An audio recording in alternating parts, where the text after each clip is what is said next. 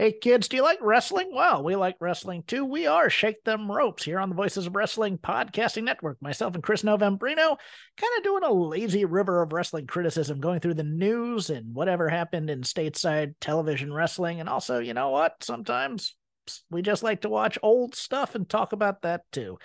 Love for you to give us a listen if you haven't already. We are Shake Them Ropes here on the Voices of Wrestling Podcasting Network.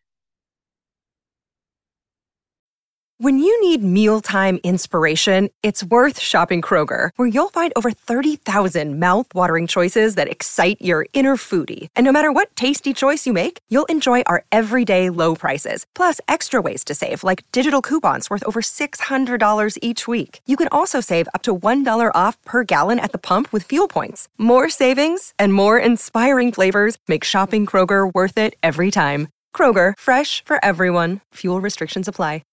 This podcast is a member of the Voices of Wrestling Podcasting Network. Visit voicesofwrestling.com to hear the rest of our great podcasts, as well as show reviews, columns, opinions, and updates across the world of wrestling. To the highway in a brand new day. Gotta let it go.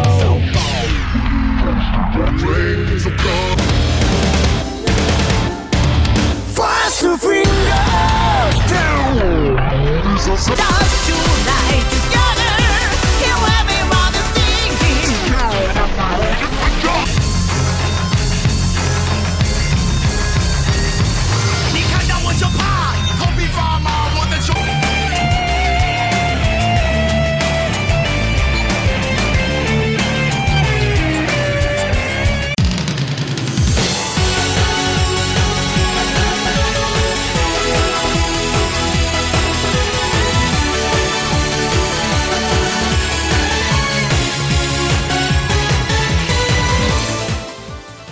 Welcome back to Open the Voice Gate for March 7th, 2023.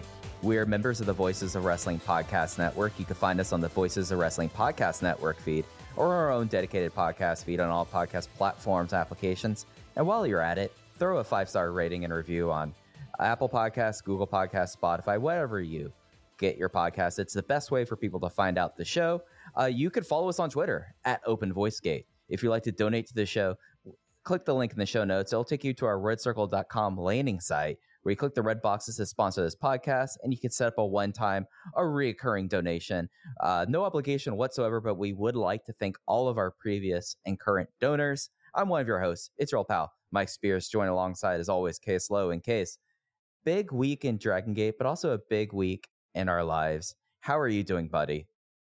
Uh, well, you know, I got my Red Circle donation check this morning, so I'm in a very good mood. You know, if you ever if you ever want happy positive case, you just hit the donation button on that Red Circle page, and I'll be in a good mood every week from here on out. Thank you to everybody who donated very genuinely. That is uh, very much appreciated.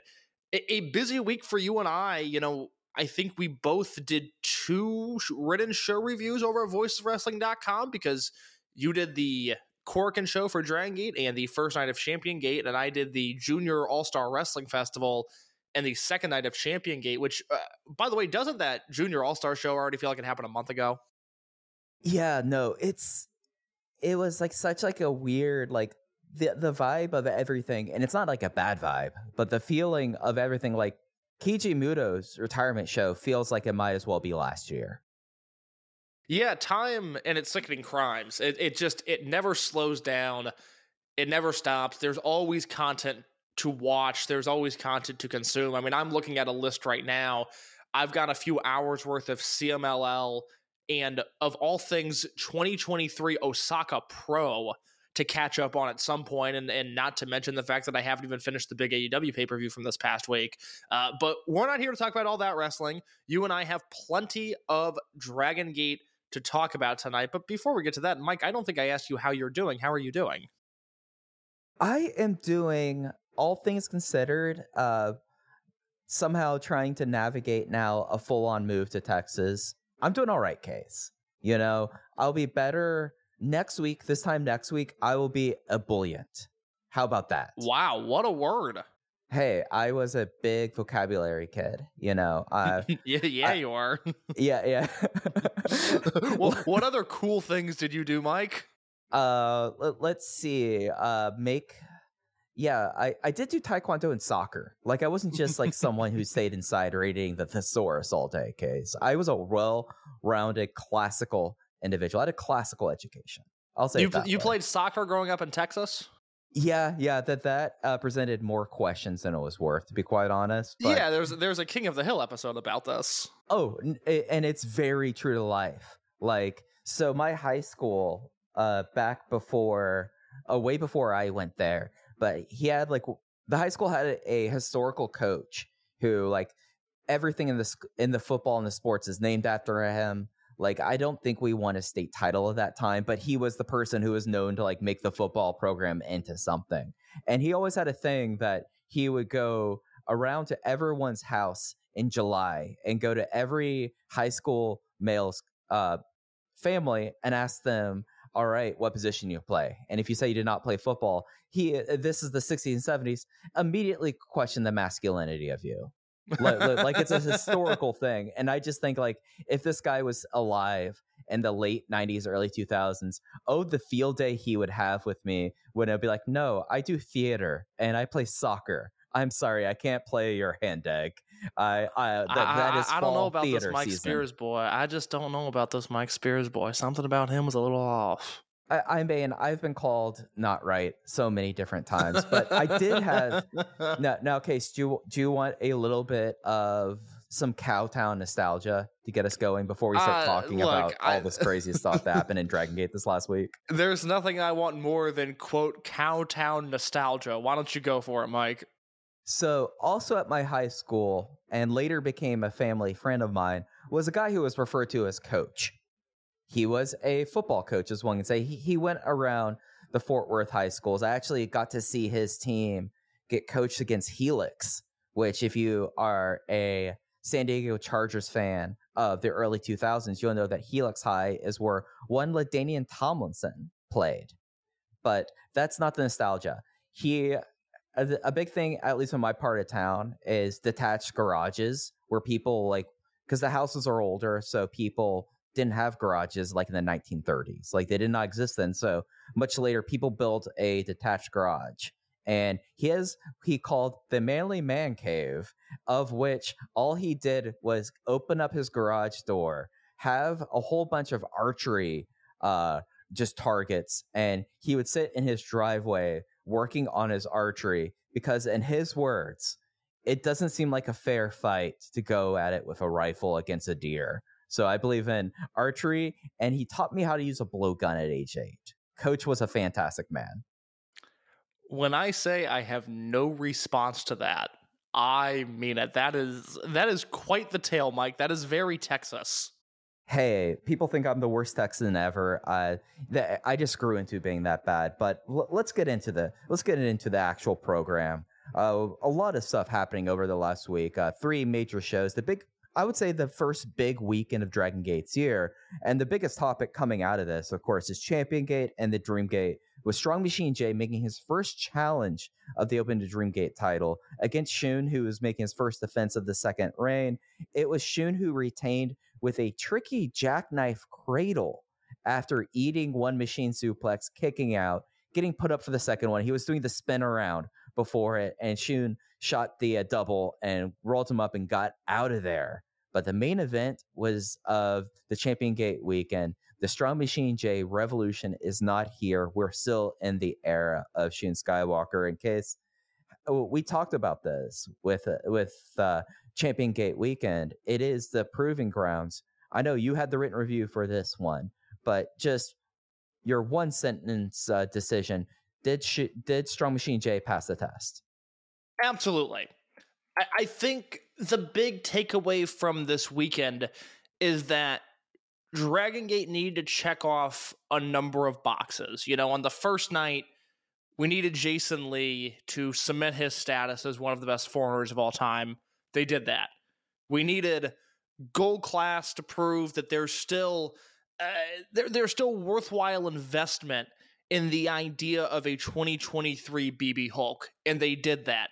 The Twin Gate match, those are four guys that delivered, and they checked off the box, they delivered. And then this main event, you have the situation, the statistic that I'm absolutely obsessed with. You know, we talked last week about how This was Strong Machine J's 11th singles match of all time. Nine in Dragon Gate, two in Ryukyu Dragon Pro, this being the ninth him versus Shun Skywalker here.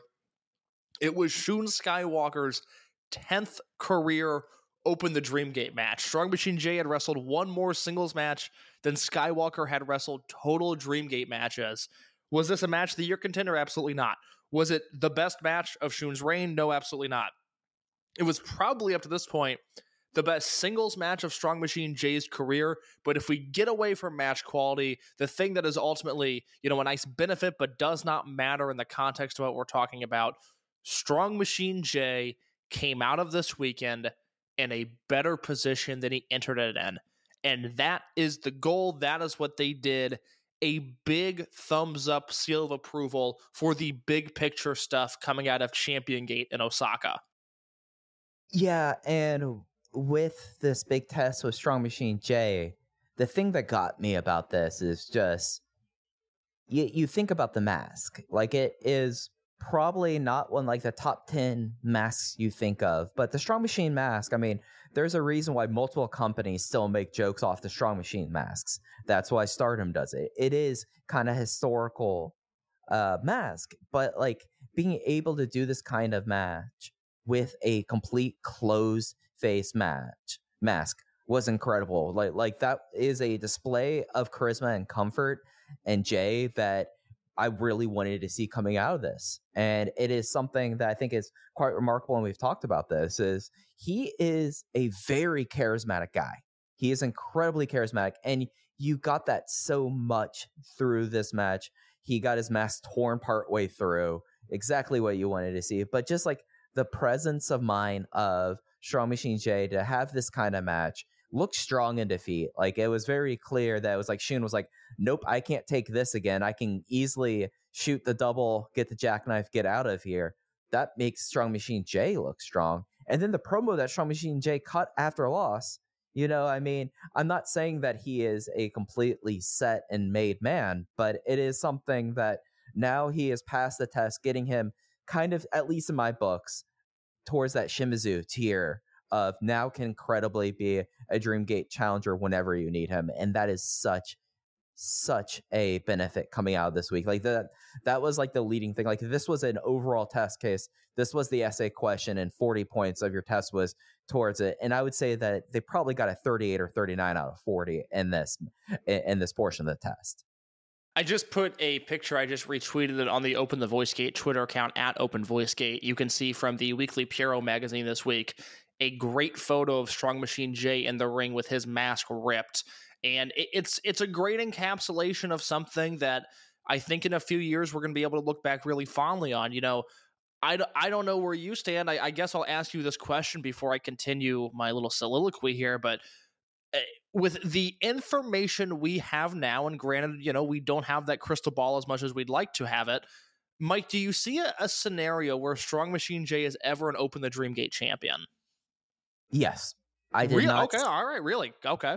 Yeah, I think that he is someone that like charisma wise, he pulls it off. He is a since he's found himself like I I can't like there's not a box that I wouldn't check with him. Like I can see a future where he is a Dreamgate champion. Do I think it's a guarantee now? No, but that was not a path forward that was open to him until he went through what he went through Sunday.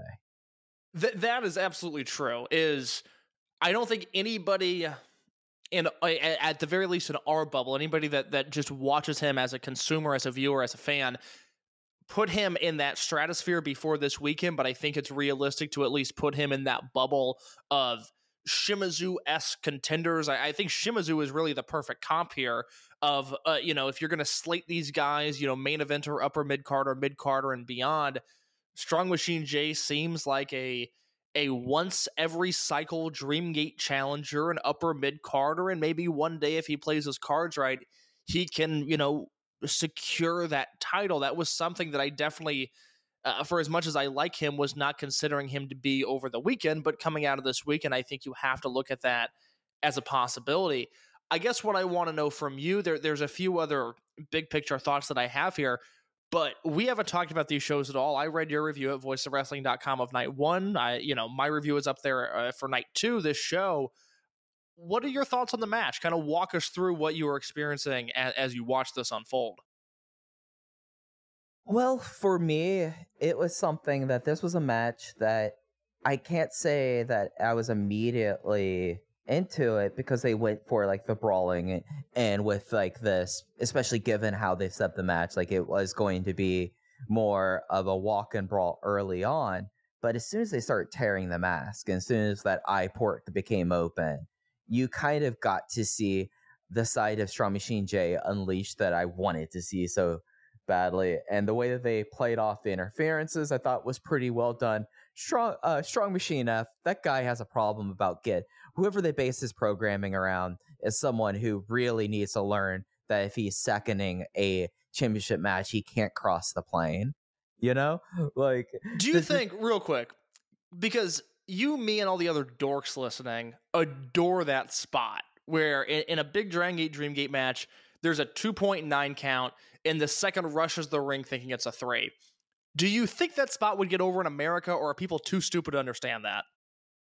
I just think that seconds are. It would have to be like Stokely Hathaway as I'm watching Elevation right now, jumping into the ring. Like the whole entire concept of a second is just completely out of the picture in North American wrestling. Do you So think a feel- babyface could get away with it in North American wrestling? Yes. Like I think that you would have to do it really old school way. Like like you know what it would have to have been? Let me tell you the scenario case. This will sound insane. It would have had to have been two years ago with the varsity blondes. It would have to be like Brian Pillman Jr. getting into the ring to like bad to, to like ce- try to celebrate with Griff Garrison scoring like a near fall in a TNT eliminator match, if that makes sense. Hot take, I really miss the varsity blondes. Also, as you're watching Dark Elevation, I'm watching some uh, Los Brazos on my TV. Oh, there you go. Oh my god, what what a trio! These guys, I've got.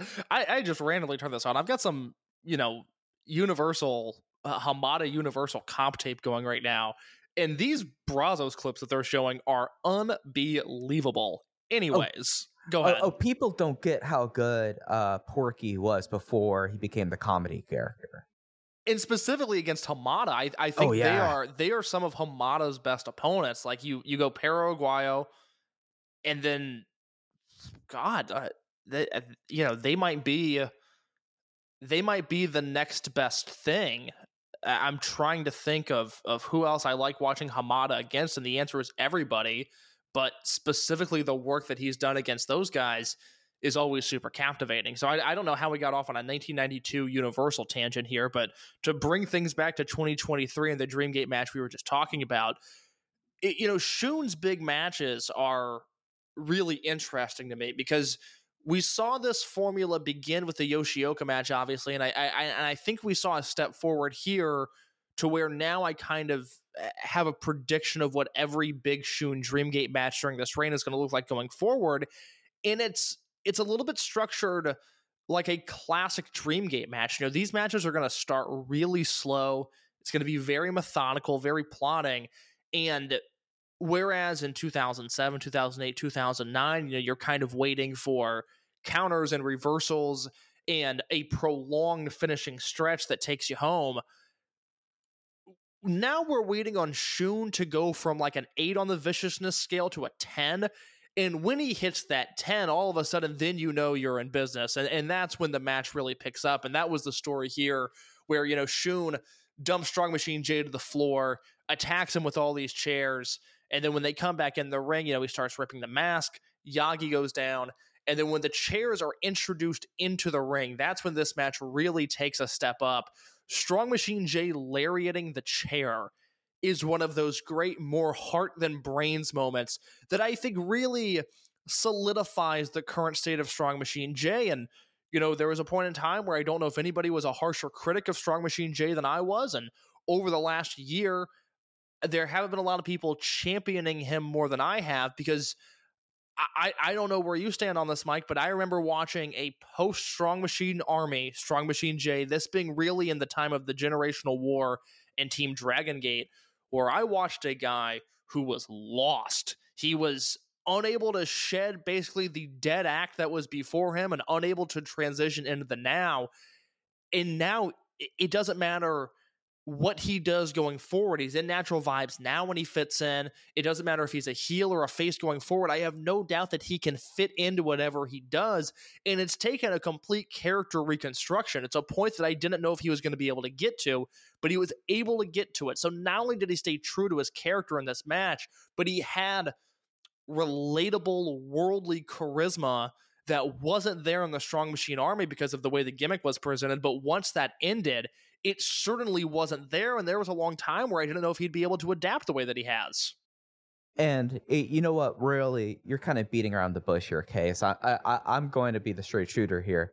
He stopped being a legacy tribute act and he started being his own guy. Yes, and completely. that's that's what it was. And the thing that you you know really kind of picked up for him for that I noticed was during the first uh, Open the Beautiful game when they were up in Sapporo doing uh, a PK contest. He was cracking everyone up when he was out there because he's like a big J League. That's the soccer league in Japan fan. Like he's a huge fan. I think he's a Yokohama fan, I believe, because he's from Yokohama.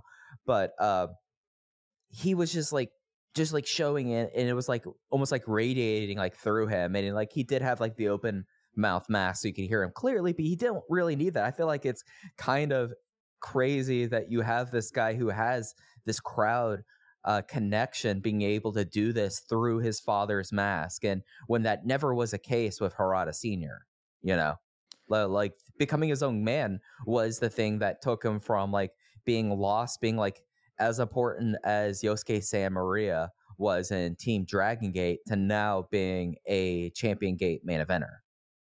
You know, I spoke to somebody last week, and I don't, I don't even know if I talked to you about this. I, I spoke to somebody who goes to shows in Japan, and this is a sentiment that's been shared by people that know Strong Machine J personally with me. Is uh, I, I, well, I guess I, I want to be clear. The person that goes to shows, not the person uh, that that knows Strong Machine J personally, was relating to me. You know, think about all the negative impact, the bad will per se that Keisuke Okuda racked up during his time in Dragon Gate, you know, making guys around him less popular because Okuda refused to adapt. He didn't understand the culture. He wasn't the guy that people were rooting for from a, a fan base perspective and from, you know, quite frankly, a company perspective.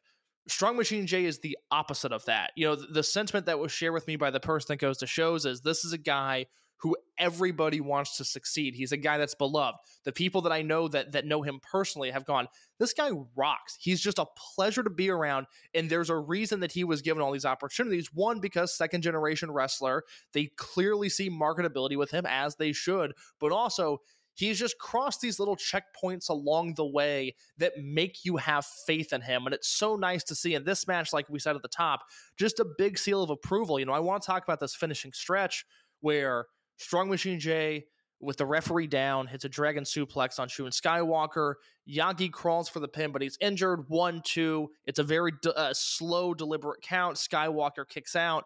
The machine suplex connects with Shun Skywalker. It's the first time anybody kicks out of that move. And I love how Strong Machine J went for it again. The second time he goes for it, Shun Skywalker steps on his foot. They basically twirl around a little bit, counter after counter after counter.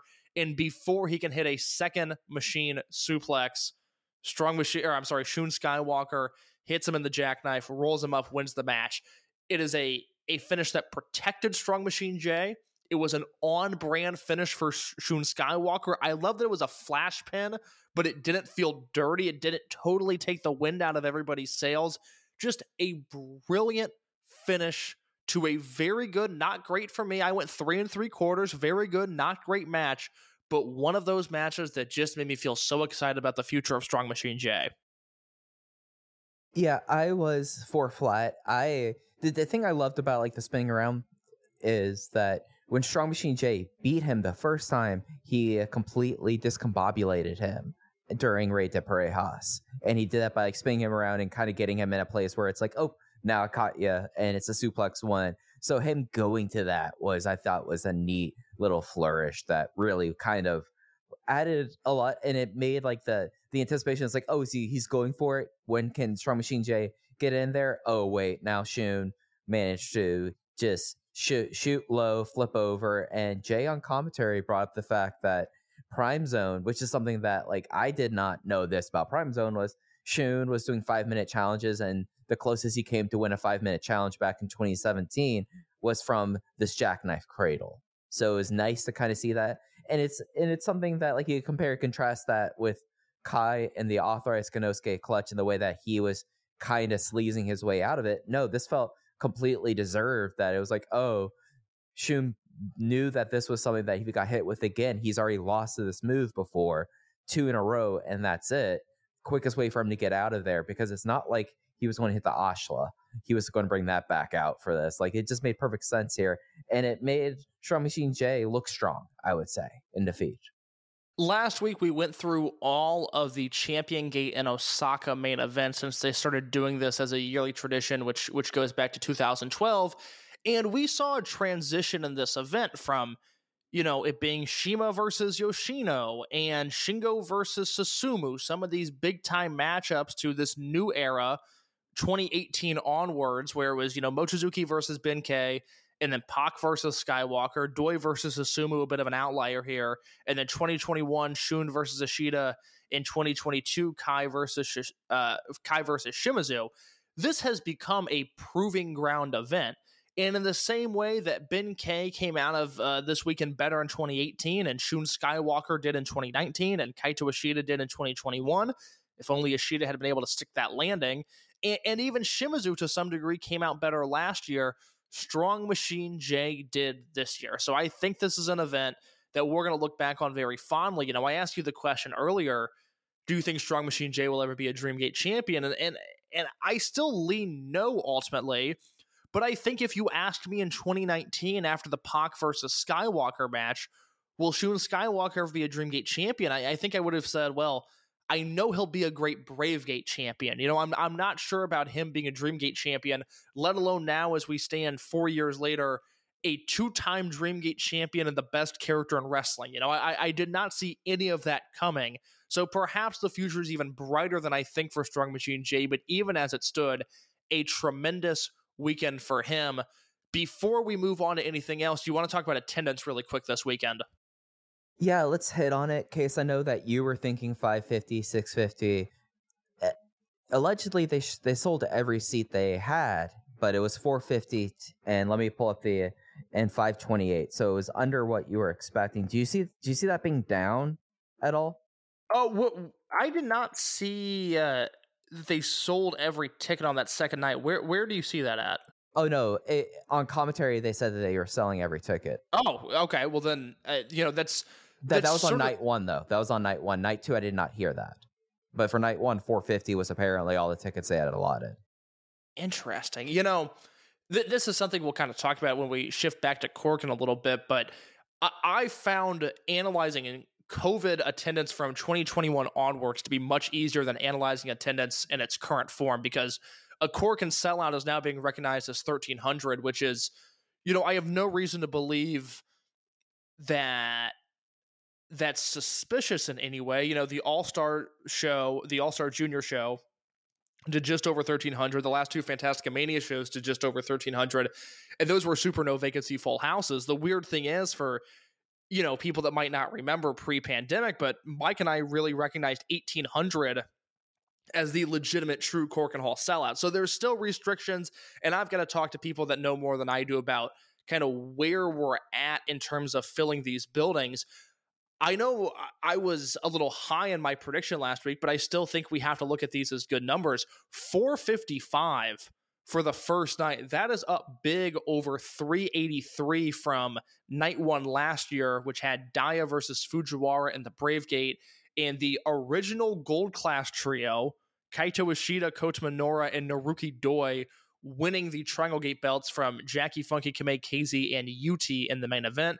This year, the 455 for Jason Lee versus Minarita in the new gold class trio of Benkei, BB Hulk, and Kota Minoura versus M3K And then night two, 528 this year uh, for Shimizu and KZ versus Kakuta and Yoshioka and Skywalker versus Strong Machine J. Last year they did 510 for D Courage versus Z-Brats versus Eita and Yosuke Santa Maria for the Twin Gate and Kai versus Shimizu for the Dream Gate.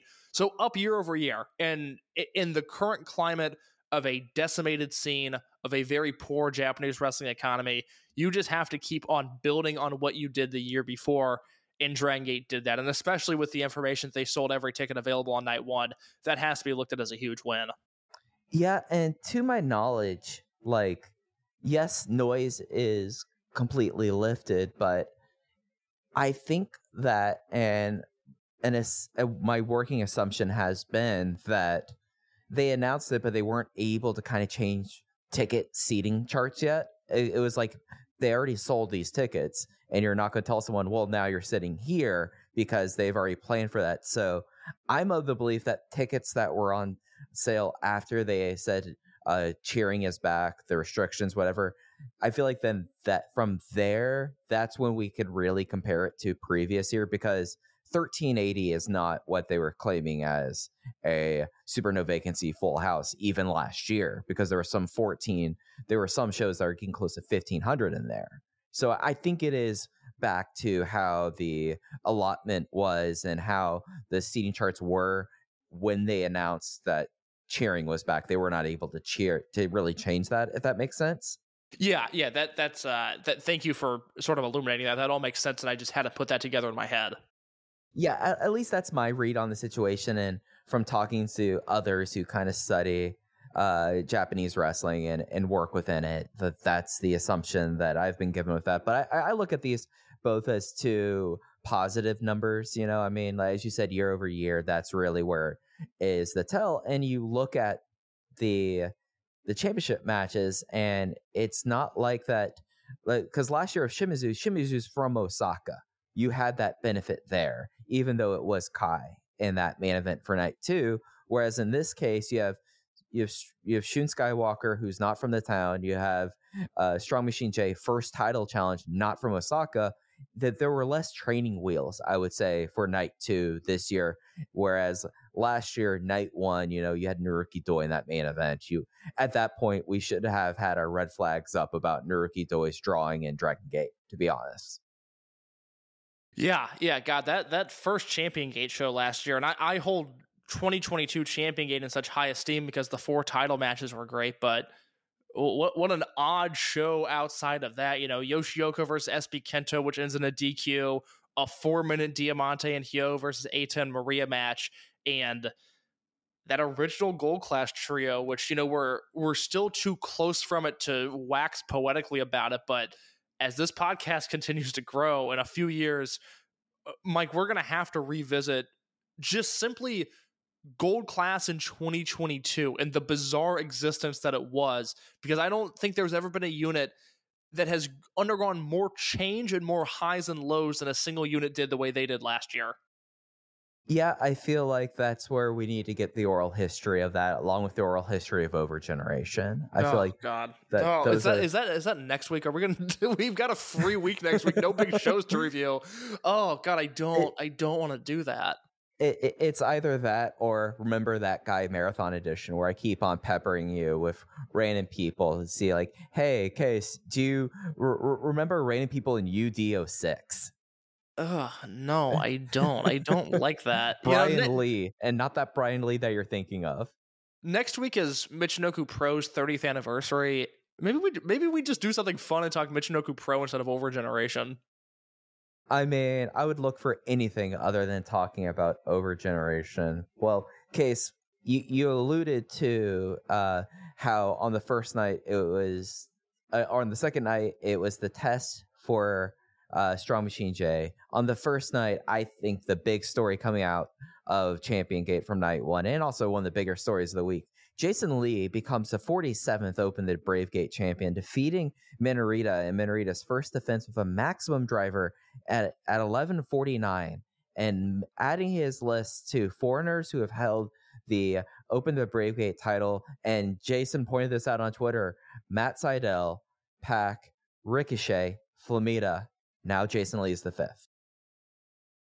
I've said for two years now, you know, the, the first time I made this comment was after Dead or Alive 2021 when I, I took a look at the, the Japanese junior heavyweight scene, which I got a good look at last week. And again, you can me- read my review of the All Star Junior Wrestling Festival over at voiceofwrestling.com. I got a good look at the Japanese junior heavyweight scene this past week. And much like the conclusion I came to in 2021, I think Jason Lee's the best junior heavyweight in the world. You know, there were there were a lot of good wrestlers on that Korakuen show. I think Fujita Junior Hayato is still one of the best juniors in the world. I think Hiromu, uh, despite the fact that he is certainly not the wrestler that he once was, I think he's very good. I, I think Amakusa is very good in his new gimmick. I, I don't think anybody's on the level of Jason Lee. And I, I don't know if he's ever going to get the credit he deserves. You know, the thing that would help is obviously coming to America, at least in our bubble, for him to get that recognition, you know. And if I was going to build any sort of Dragon Gate six man for an American audience, I think it would have to include him just because I, I trust him to keep the wheels on just in case anything would go wrong. But this match with Minorita, second best match of the weekend for me. Just a a beautiful display of pro wrestling. You know, the thing that we come to expect from from Jason Lee and the thing that quite frankly we've come to expect from Minorita is consistent quality all the time. And now Jason Lee, I hope he has a chance to have a Pac like Bravegate run. You know, I I I don't know how long this reign will go. You know, under the current booking regime that we've seen, it's a lot of quick title runs. You know, Triangle Gate belt changed hands every defense for most of last year. Twin Gate belt has bounced around quite a bit. There's been a lot of Brave Gate champions over the last two years. This is the time to slow things down and let Jason Lee run through this roster. I have a list of wrestlers I would like to see him wrestle. We can get to that in a second. But I want this to be the Pac in 2011, Flamita in 2014, Kaito Ishida in 2020. I want it to be that level of open the Brave Gate run. And I know he has the talent to do it. It's a matter of the opportunity. Yeah, and you look at the possible opponents and not to jump to your list immediately. No, please. And it's really he is someone that I look very much like that that Pac run in 2011 where Pac other than like setting up Ricochet was having these matches with all comers throughout the roster and I feel like that the Brave Gate kind of gets like this this palate cleanser. You have Hyo's heel shenanigans into Minorita kind of getting like the look, he's won it, and then he loses in his first defense because of course he was.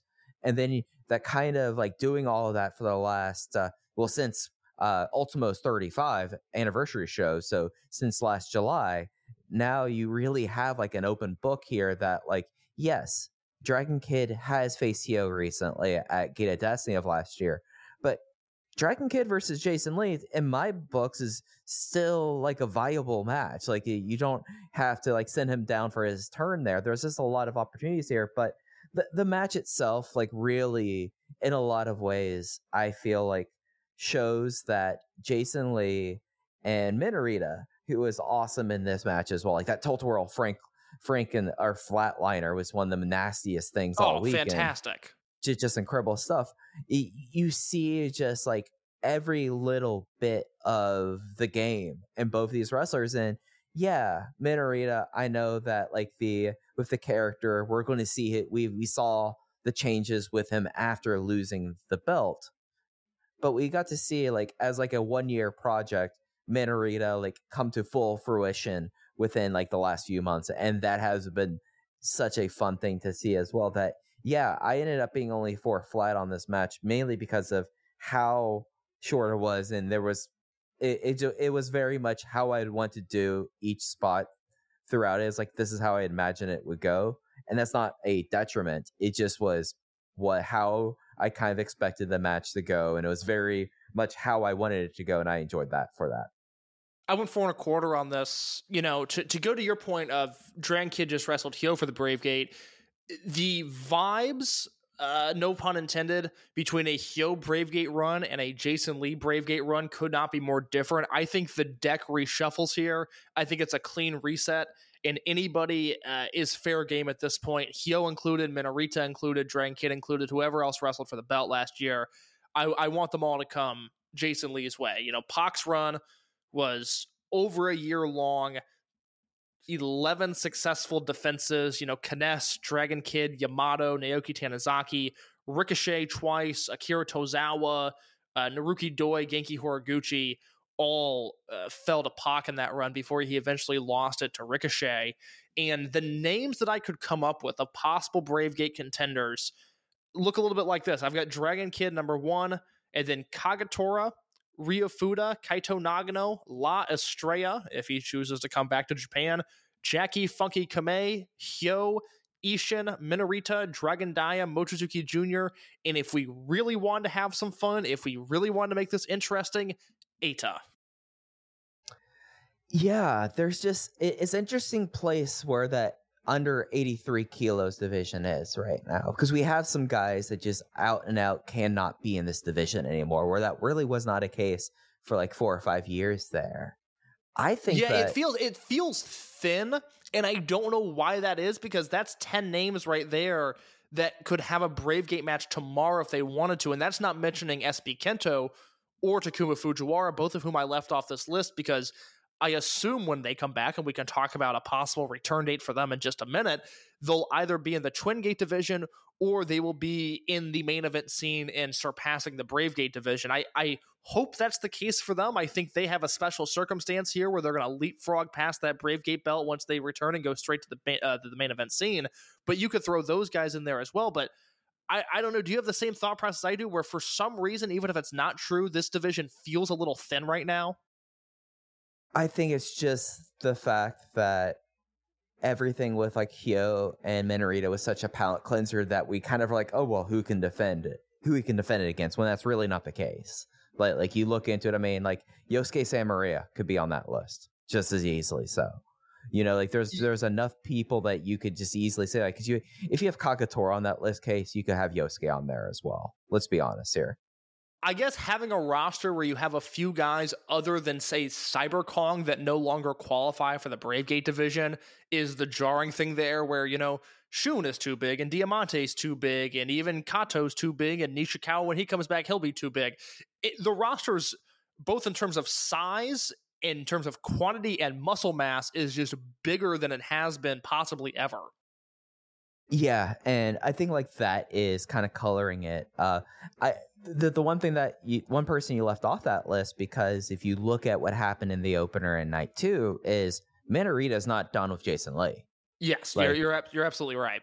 So, so we could very easily, and I think that might be possible. We'll see how things are happening on the uh, the loop this week. And I would would you be surprised if we get a quick uh, run back at Wakayama because I'm looking at like what could be at Wakayama, especially considering that there will be people.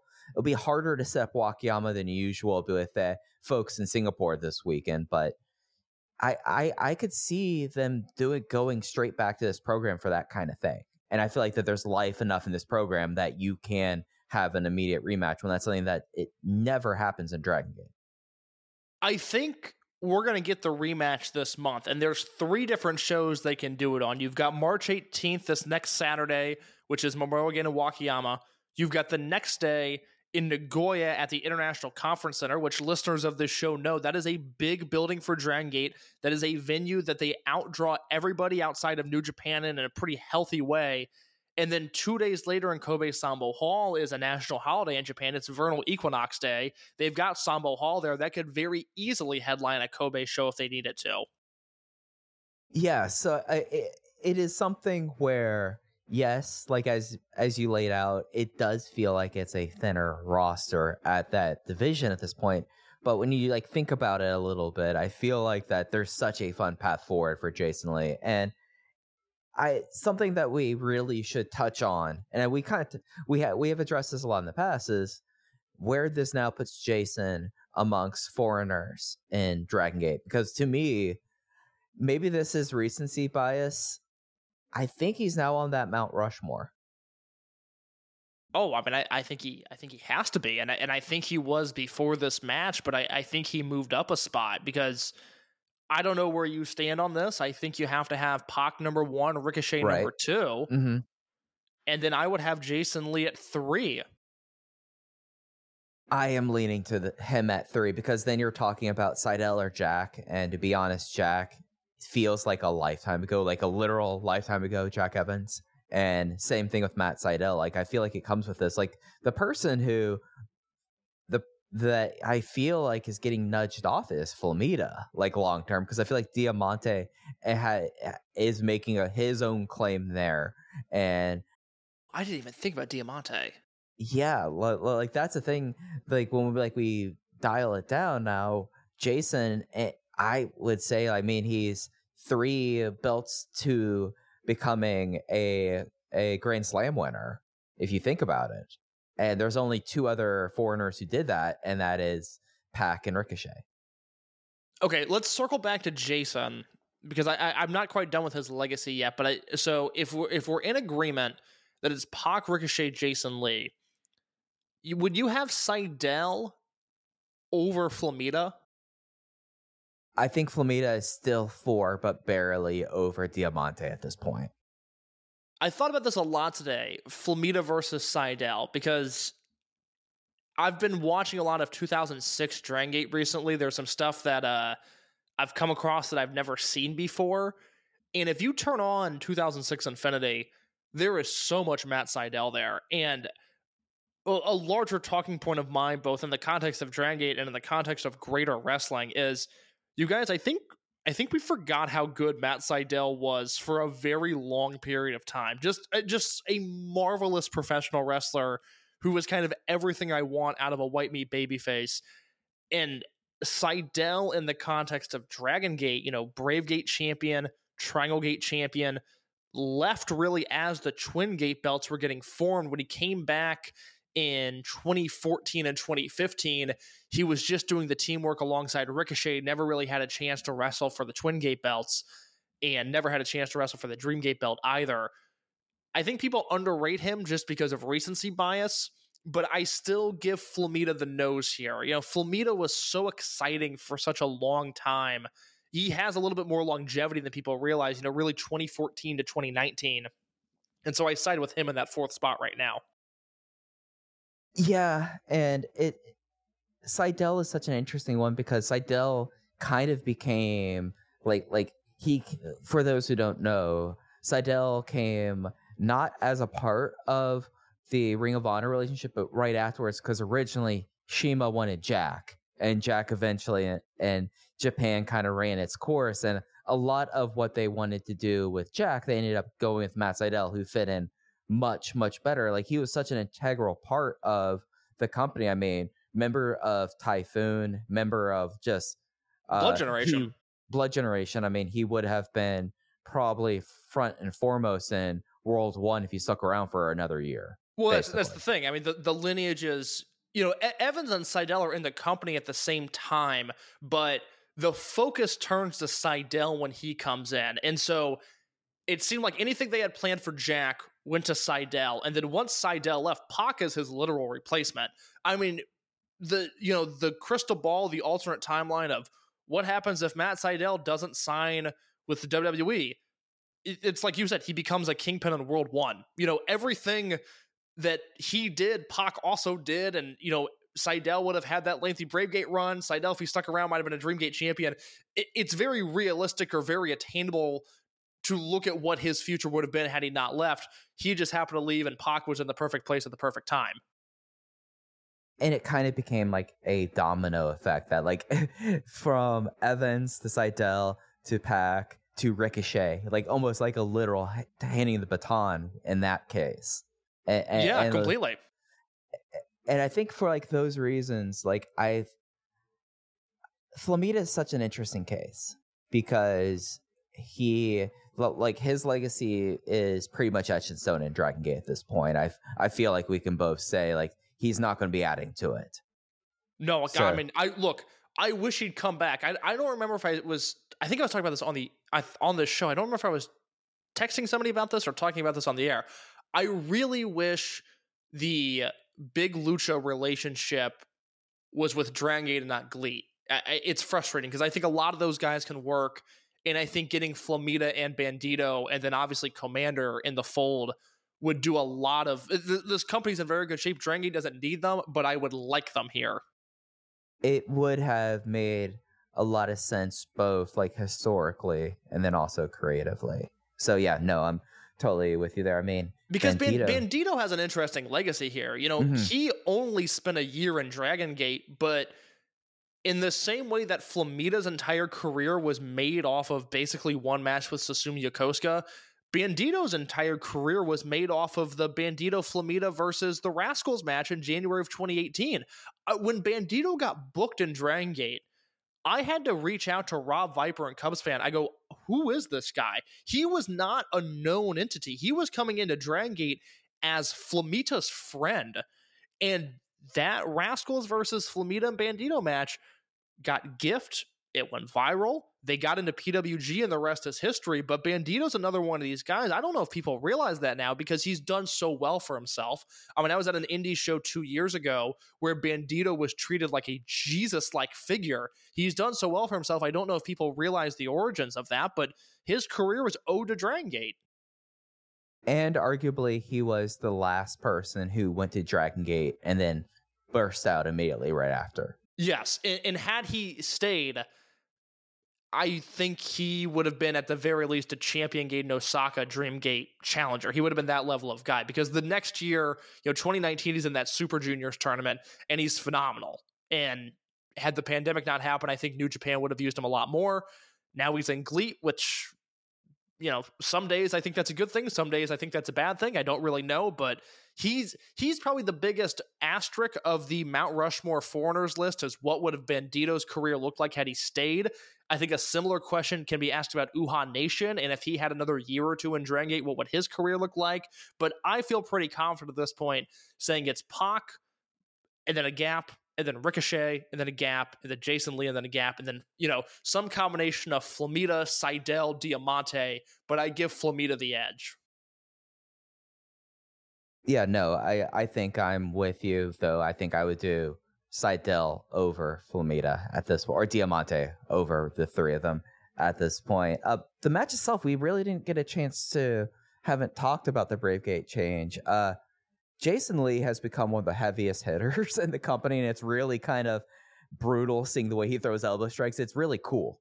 It, it it's phenomenal, but it's something I was like, Jason, uh, you, you could probably take 10% off that and it would still be as amazing as it is. But instead, it looks like he starches people, and he got Minorita a couple times in this match. Yeah, I like that Jason Lee's adopted this, and then Coach Minoura tried to steal his thunder on the second night in Osaka. And when Ho Ho Lun got back to the commentary table, he was like, ah, that elbow Minoura hit the shit out of me. so good. selling it, selling it for like two matches after he came back. I don't know if he was selling that one. I think he took the full force of a Coach Minoura elbow and he was feeling it two matches later. But your your note here is exactly my note here. It- much like the finish of the Dreamgate match and in where it just felt so satisfying. You could sit back and go, God, that's good pro wrestling. The now month and a half long stretch, really starting with that Yoshiki Kato match, where Jason Lee is just hitting guys in the face as hard as he can. What a phenomenal turn of events. And it gives him, you know, the maximum driver. It gives him Lee's wings, that Kimura lock, and then it gives him this big forearm, which really sets him up for these finishing stretches. He's such a dynamic wrestler in general, but now his finishing stretches, he has so many different things to turn to. It's all super exciting. Save big on your Memorial Day barbecue, all in the Kroger app. Get three pound rolls of juicy 80% lean ground beef for $3.49 a pound with a digital coupon. Then get select varieties of flavorful Powerade, Body Armor Super Drink, or Arizona tea for 77 cents each, all with your card. Shop these deals at your local Kroger today, or tap the screen now to download the Kroger app to save big today. Kroger, fresh for everyone. Prices and product availability subject to change. Restrictions apply. See site for details. Yeah, it's an absolute blast to talk about. Well, Case, he, you you talked about why Ho Ho wasn't able to be immediately there on night two. However, we got a special commentator. It was Daiki Yanagiuchi who debuted that Thursday against Don Fuji and what has become a very scintillating kind of storyline happening. Class of 2022 are having their gut checks this week. Started with the debut with of Daiki Yanagiuchi at Korakuen against Don Fuji, and then continuing throughout Champion Gate weekend. It's it, it's one of my my favorite things in wrestling. Case there's few things that I enjoy more than a veteran being the crap out of a rookie, the rookie trying to summon everything they have in them and dish it back in. We're starting to get that in spades in Dragon Gate, and it started with this debut match for Daiki Yanagiuchi. You know, there's a lot of things I want to talk about with the the current future class. So that is going to be Mochizuki Jr., Kaito Nagano, Yoshiki Kato, uh, to some degree Takuma Nishikawa, who's out in Japan, and then Daiki Yanagiuchi, who just debuted this past week. Ho Ho Lun, speaking of him, he made a comment. He made it in the Dreamgate match, but I think it's relevant here. There's a, there's a few different spots that I could have slotted this in. I want to be sure to bring this up. I think I'm going to talk about it in terms of the rookies. And, you know, I think anybody listening, anybody with any sort of interest in Dragon Gate, the beautiful thing with this promotion is we all we all like it and i think a lot of us like it for different reasons. And for some people it's the pageantry for some people it's the stories they tell for some people they think it's you know it, it's kick-ass matches they can fill a spreadsheet with it it's great. The thing that interests me most when i talk to people that have worked in or around this promotion is i think these wrestlers are wired differently and I simply when I watch when I watch the in-ring action, yes, it's great, but I feel like I'm watching something truly different, something truly removed from the rest of the wrestling world. And Ho Ho said something so interesting in the Dreamgate match. They were talking about how uh, when he went to America, he didn't realize that he had to slow down until he got there. You know, Jay was saying hey, when you go there, you know, you're gonna have to slow down. Not everybody works at the Dragon Gate pace. And Ho Ho kind of blew him off. I was like, yeah, yeah, whatever. And then Ho Ho got there and realized, oh, no one works at the Dragon Gate pace. These wrestlers in Dragon Gate are all built differently. Maybe he was talking about this actually during uh, Jason Lee versus Minoru. I think it was the Brave Gate match, not the Dream Gate match, but the point still stands. Just how these wrestlers are wired differently and talented in a way that is hard to comprehend unless you soak yourself into the fabric of this promotion. And what we see with these young wrestlers is, Mike, I think we're looking at at the pinnacle of this. And I said this about six months ago, and I think it's truer now than it was then. I think we're looking at one of the greatest rookie classes in the history of professional wrestling. And it's something that you really have to look at like Three Musketeers. That, that that's what I went back to was we have to yeah. talk about 80s New Japan. There's not a dojo over a year and a half, two year period since Hashimoto and Muto and Chono that I can remember this many young wrestlers being so exciting. And if that sounds preposterous to you, it's because you're not paying attention. And I don't want to go into this redundant fucking Volkan Mochizuki Jr. discussion, which is brought to you by J.R. Goldberg, who has never had an interesting thing to say in his entire life. He's a professional pessimist. He's a fucking asshole. I do not care for him, and he parachuted into a conversation in which he had no business being a part of because he's never seen Mochizuki Jr. wrestle. That's not the point of this discussion, but I do have to get that off my chest. The point is for the people that are plugged in, for the people that pay attention, and for the people that actually want to have a a discussion, God forbid, on stuff that they care about this is one of the greatest rookie classes in the history of professional wrestling.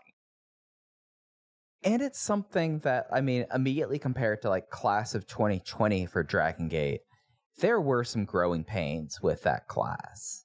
When, and then you look at uh, future 2021 and how many people have come through it, you, the, the, the thing that like Daiki introduces that just like the rest of the class like was able to have for different reasons was an immediate connection in Korakuen Hall. Like, and it could be that he's very much going to be a one building guy that Tokyo loves him because he's from Tokyo and he worked there and they kind of go like, "Hey, this is the kid that we've seen for so long and now he's wrestling. That's really cool."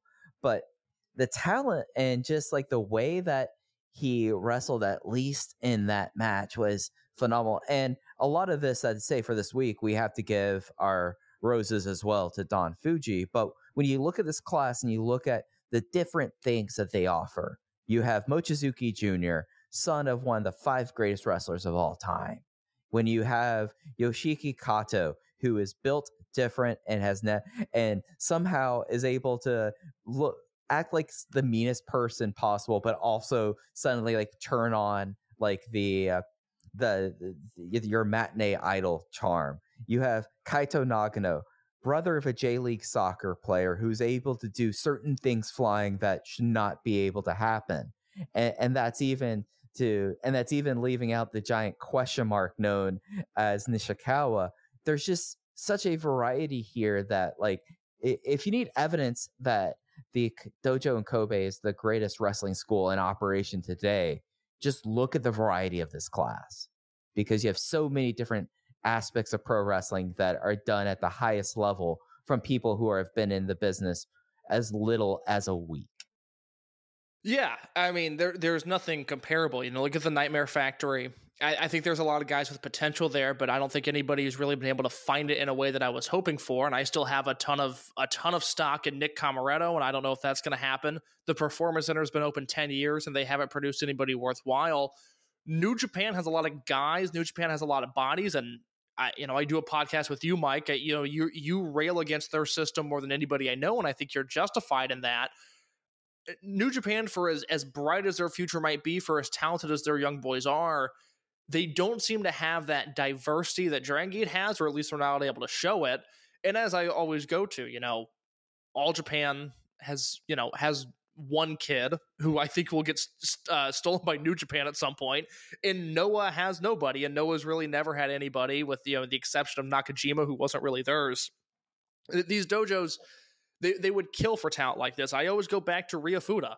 He's the worst guy of this era of young wrestlers, and he would be the best guy if he left and went to All Japan, Noah, or DDT tomorrow in terms of their young wrestlers. It's it's amazing the quality they put out. In Yanagiuchi, I mean, what what a phenomenal opening match. You were a little bit higher on it than I was. You went four stars. I went three and a half, but it is just everything you would want from a guy who is trying to endear himself to his hometown audience. He takes a beating and then he fights back. And Korakuen Hall chants his name in his first match ever. He has that wild tope suicida, which looks so good. In the end, it looks like just for a brief second, he might have enough to get past Don Fujii. And then Don Fujii reminded us who he is, and he nearly broke his back uh, with a uh, with a Boston Crab there at the end of the match. Just phenomenal stuff.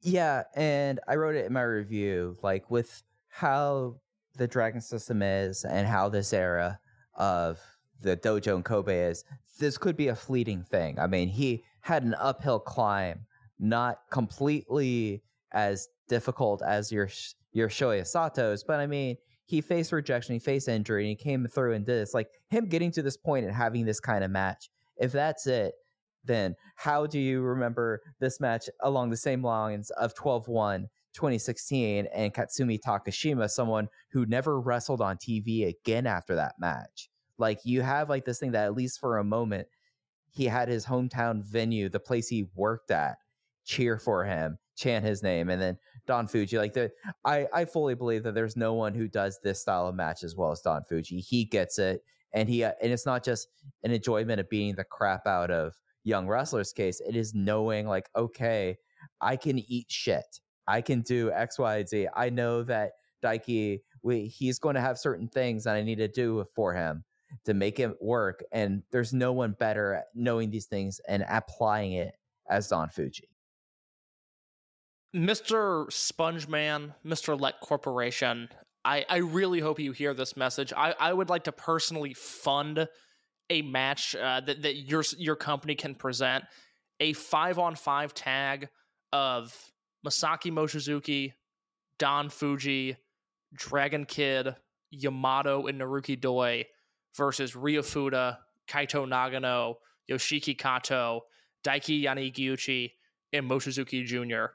If we could run back the the closest we can get to 12 116, which was, you know, Shima, Gamma, Fuji, Mochizuki, and Dragon Kid versus, let me see if I can nail all these rookies. It was Hyo, Yuki, Yuki Yoshioka in his debut match, Katsumi Takashima in his debut match, Shun Skywalker and Benkei.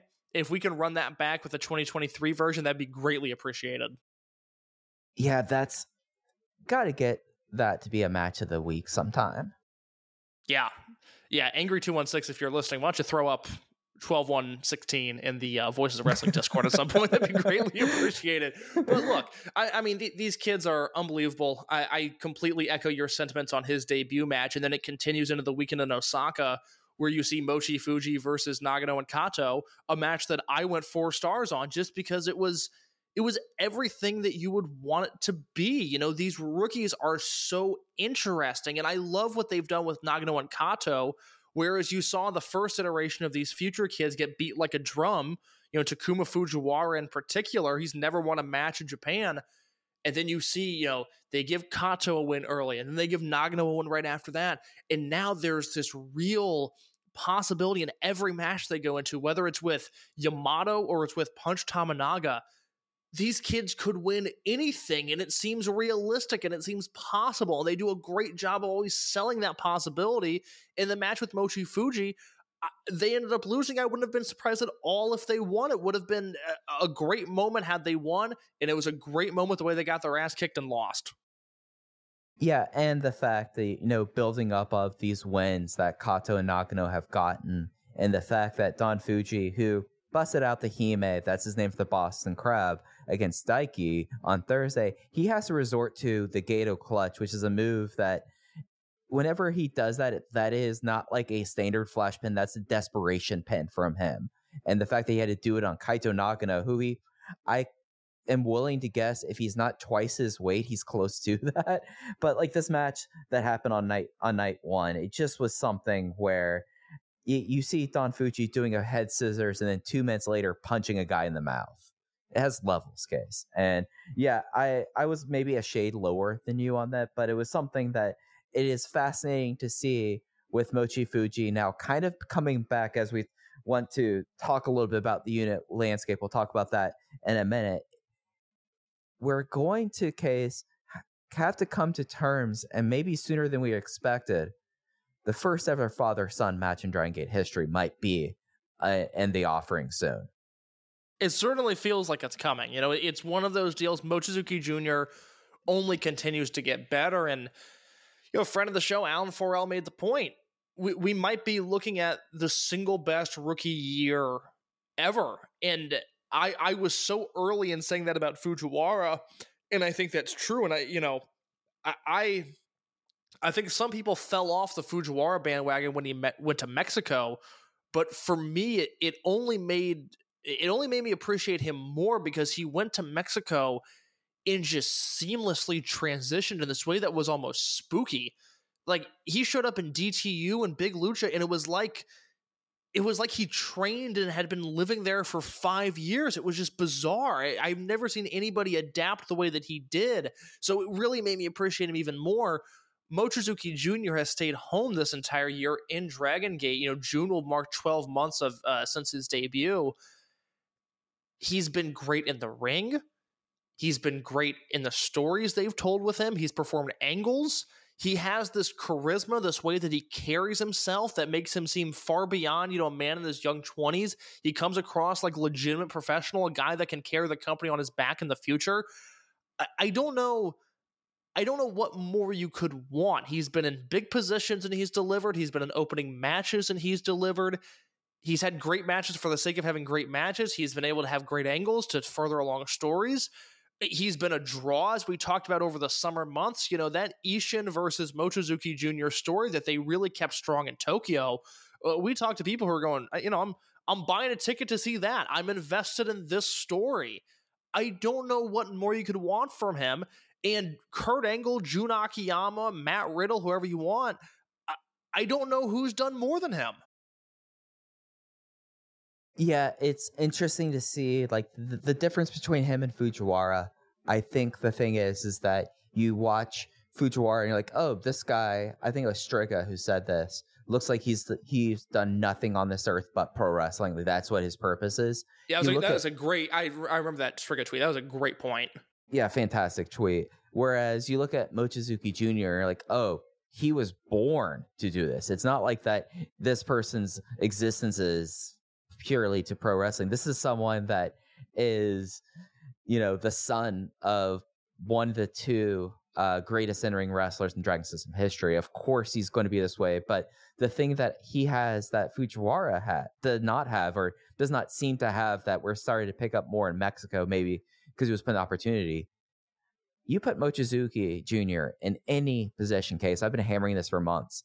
He, this kid does not strike out. He's going to put wood on the ball. He's going to get on base. Case, do you can you tell I'm excited about the World Baseball Classic starting up tonight? Oh, you you and me both, brother. But you know, we, we have we have an example of Mochizuki Jr. that that didn't work, and it's not him specifically, but there's not a ton of difference between him and Strong Machine J in the way they were presented in their first few months.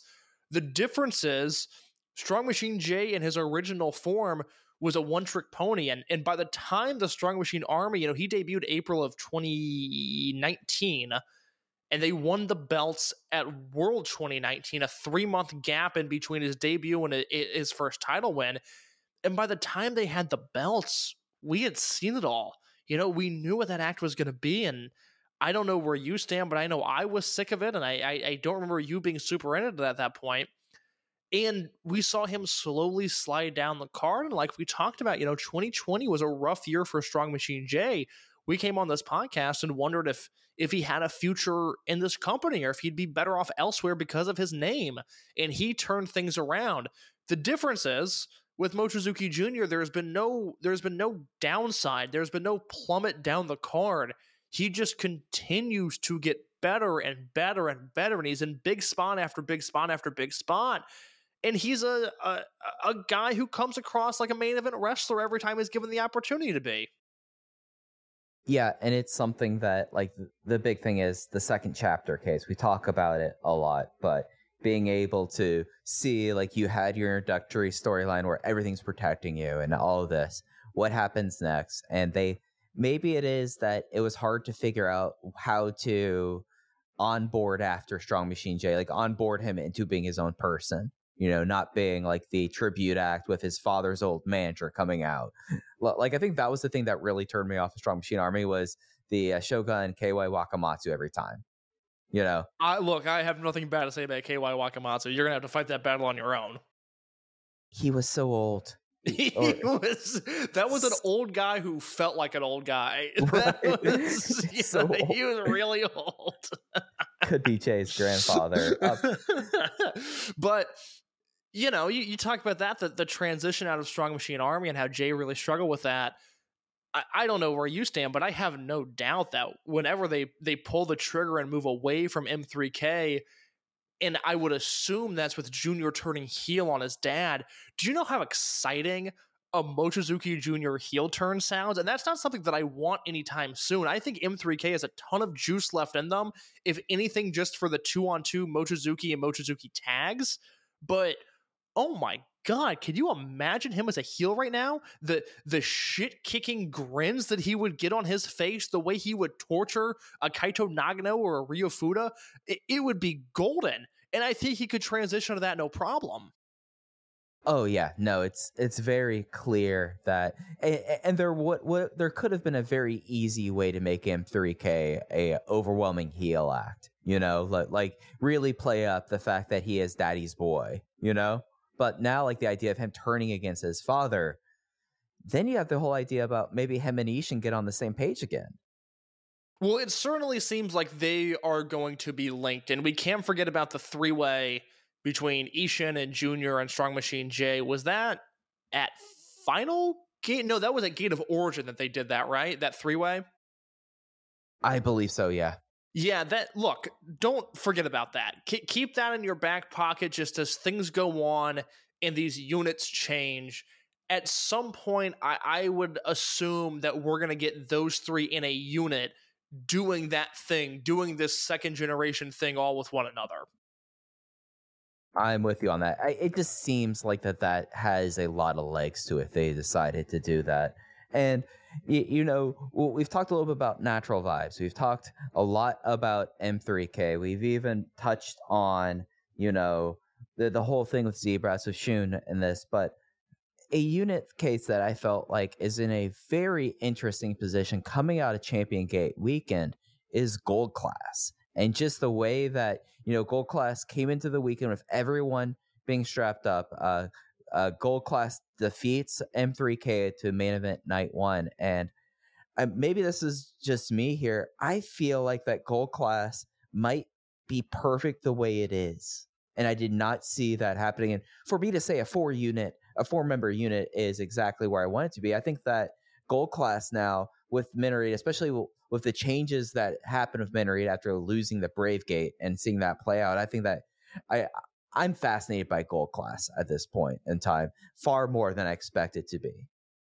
So, where are you at with the idea of Minorita possibly turning his back on the unit? Is that something you want to see, or do you want uh, do you want to see this play out uh, the way that it is currently? Oh, I I think there's a lot of mileage in Sad Boy Minorita, to be honest. So like like the when Benkei like basically electric chair chicken fought got him on his shoulders to, to carry him out of Edion Arena.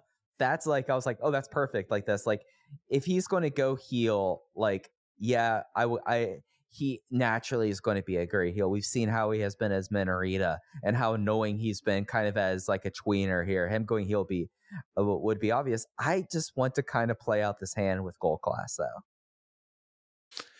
Yeah, I- I'm with you because I'm fearful of Sad Boy Minorita. I I think you know when this unit was drawn up and and to go back to the conversation we had earlier, you know, it was it was weird. The original incarnation of this unit was Himbo, Coach Minora, and Legacy Act Naruki Doi, and calling people ugly Kaito Ishida and then you add Takumi Hayakawa into the mix as this mini me Minora, and you know the original goal of the unit was kind of to make fun of him, and and it was very awkward in the way that it was placed and the way that it was presented, and then Minorita made it work, and I just wonder now if he can pull off a heel turn. Like it seems like that was the original intent, and people fell in love with him to such a degree that he couldn't do it. And I, I just I worry about upsetting the apple cart here. I really want them to explore eh, Ben and Minorita together, and maybe that creates a situation for as much as I don't like inter unit fighting, or at least inter unit matchups. Maybe that creates a situation of Minora and Hulk versus Ben and Minorita. I think that would be a really interesting uh, dynamic to play with. But I'm kind of with you even though it seems like they're changing Minorita's character and there's an evolution coming in the near future, I'm not interested in a ton of change in them right now. I kind of want to see them let this play out because they found a way to make 2023 BB Hulk interesting. And when you do that, you leave things as is until it becomes uninteresting. Yeah, like the only reason I could see adding or changing things around is if you decide that Minorita now can not be a lost post, basically. And I don't see that happening with his size. Like that's naturally going to be the thing with him.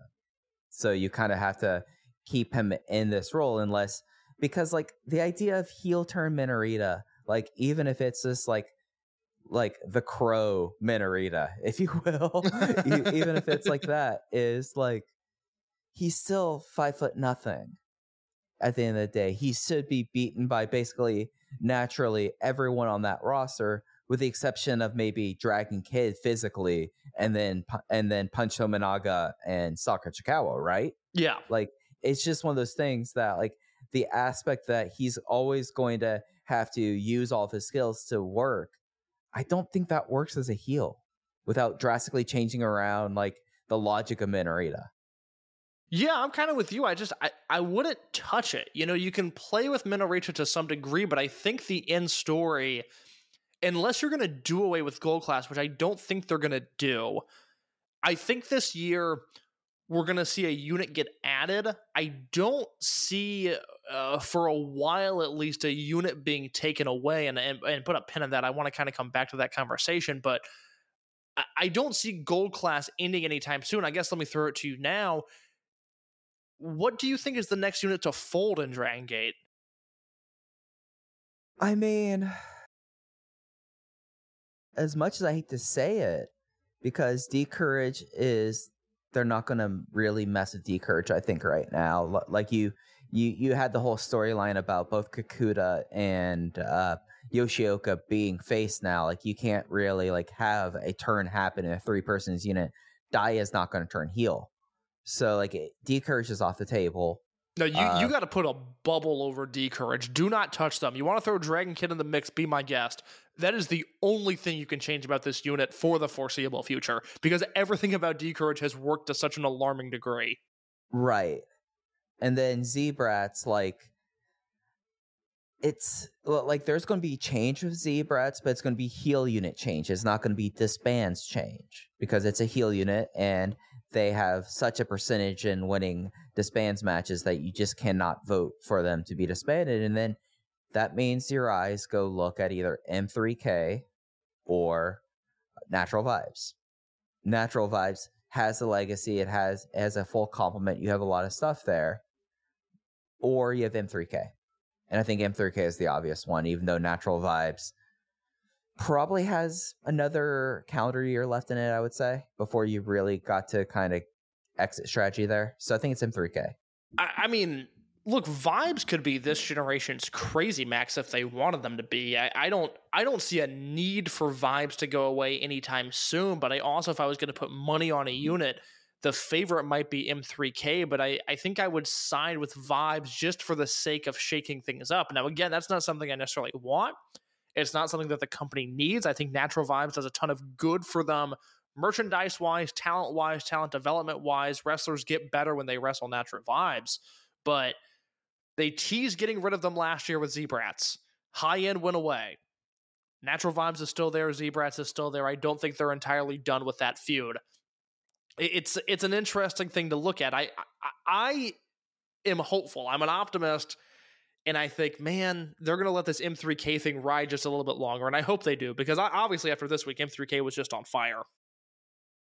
Yeah, so like talking about units in this way, something that really kind of stuck out to me is D Courage and Dragon Kid. And for weeks we were thinking like that might be like the thing coming out of Rey de Parejas, like how usually a, a unit would gain a new member through a summer adventure tag league. But I'm now not getting that vibe.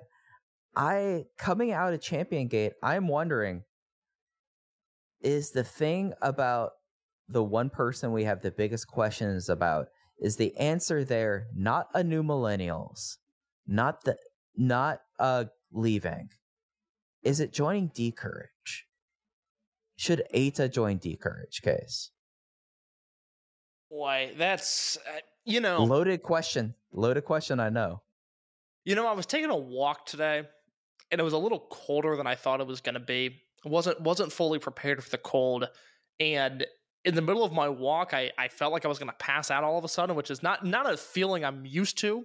Uh, I quickly had to run into a, a, a subway, the restaurant, not the train station. I had to run into a subway, and uh, I ordered a cookie and drank a, a little Coke real quick to sort of refresh. It was a very odd feeling, and I I, I realized later I almost passed out thinking about Eita and thinking about his health and thinking about his future and trying to remind myself, look, this guy has a neck that is in horrible shape. And I, I try to be sensitive to that and realize that this guy is a human and that he deserves to protect his health as much as he can. But I am also so fucking ready for Eita to do something interesting. It kills me watching him with these lively crowds who are eating out of the palm of his hands to see him do nothing. Do I think D Courage is the answer? No, because D Courage is this pure white meat babyface team that Dragon Kid fits into, but Eita does not. A team, Eita rather muddies the water in a way that I just wouldn't play with. D Courage has worked so well now for so long, over a year. Do not touch it. Do not give Eita a chance to infect them in the wrong way. i don't know i watched this uh pre-intermission finale between on night two champion gate case yamato doi yoshida versus dragon kid and his two sons goofus and gallant and the chemistry that Daya and Eita have, especially Daya being the babyface in peril, hot tagging in Eita, it just made my mind wander. It made me go to places enough that I wanted to talk about the idea of it's not Dragon Kid that they need. They need Eita, the merch mover. The guy provides a little bit of edge, you know, a little bit of trickery.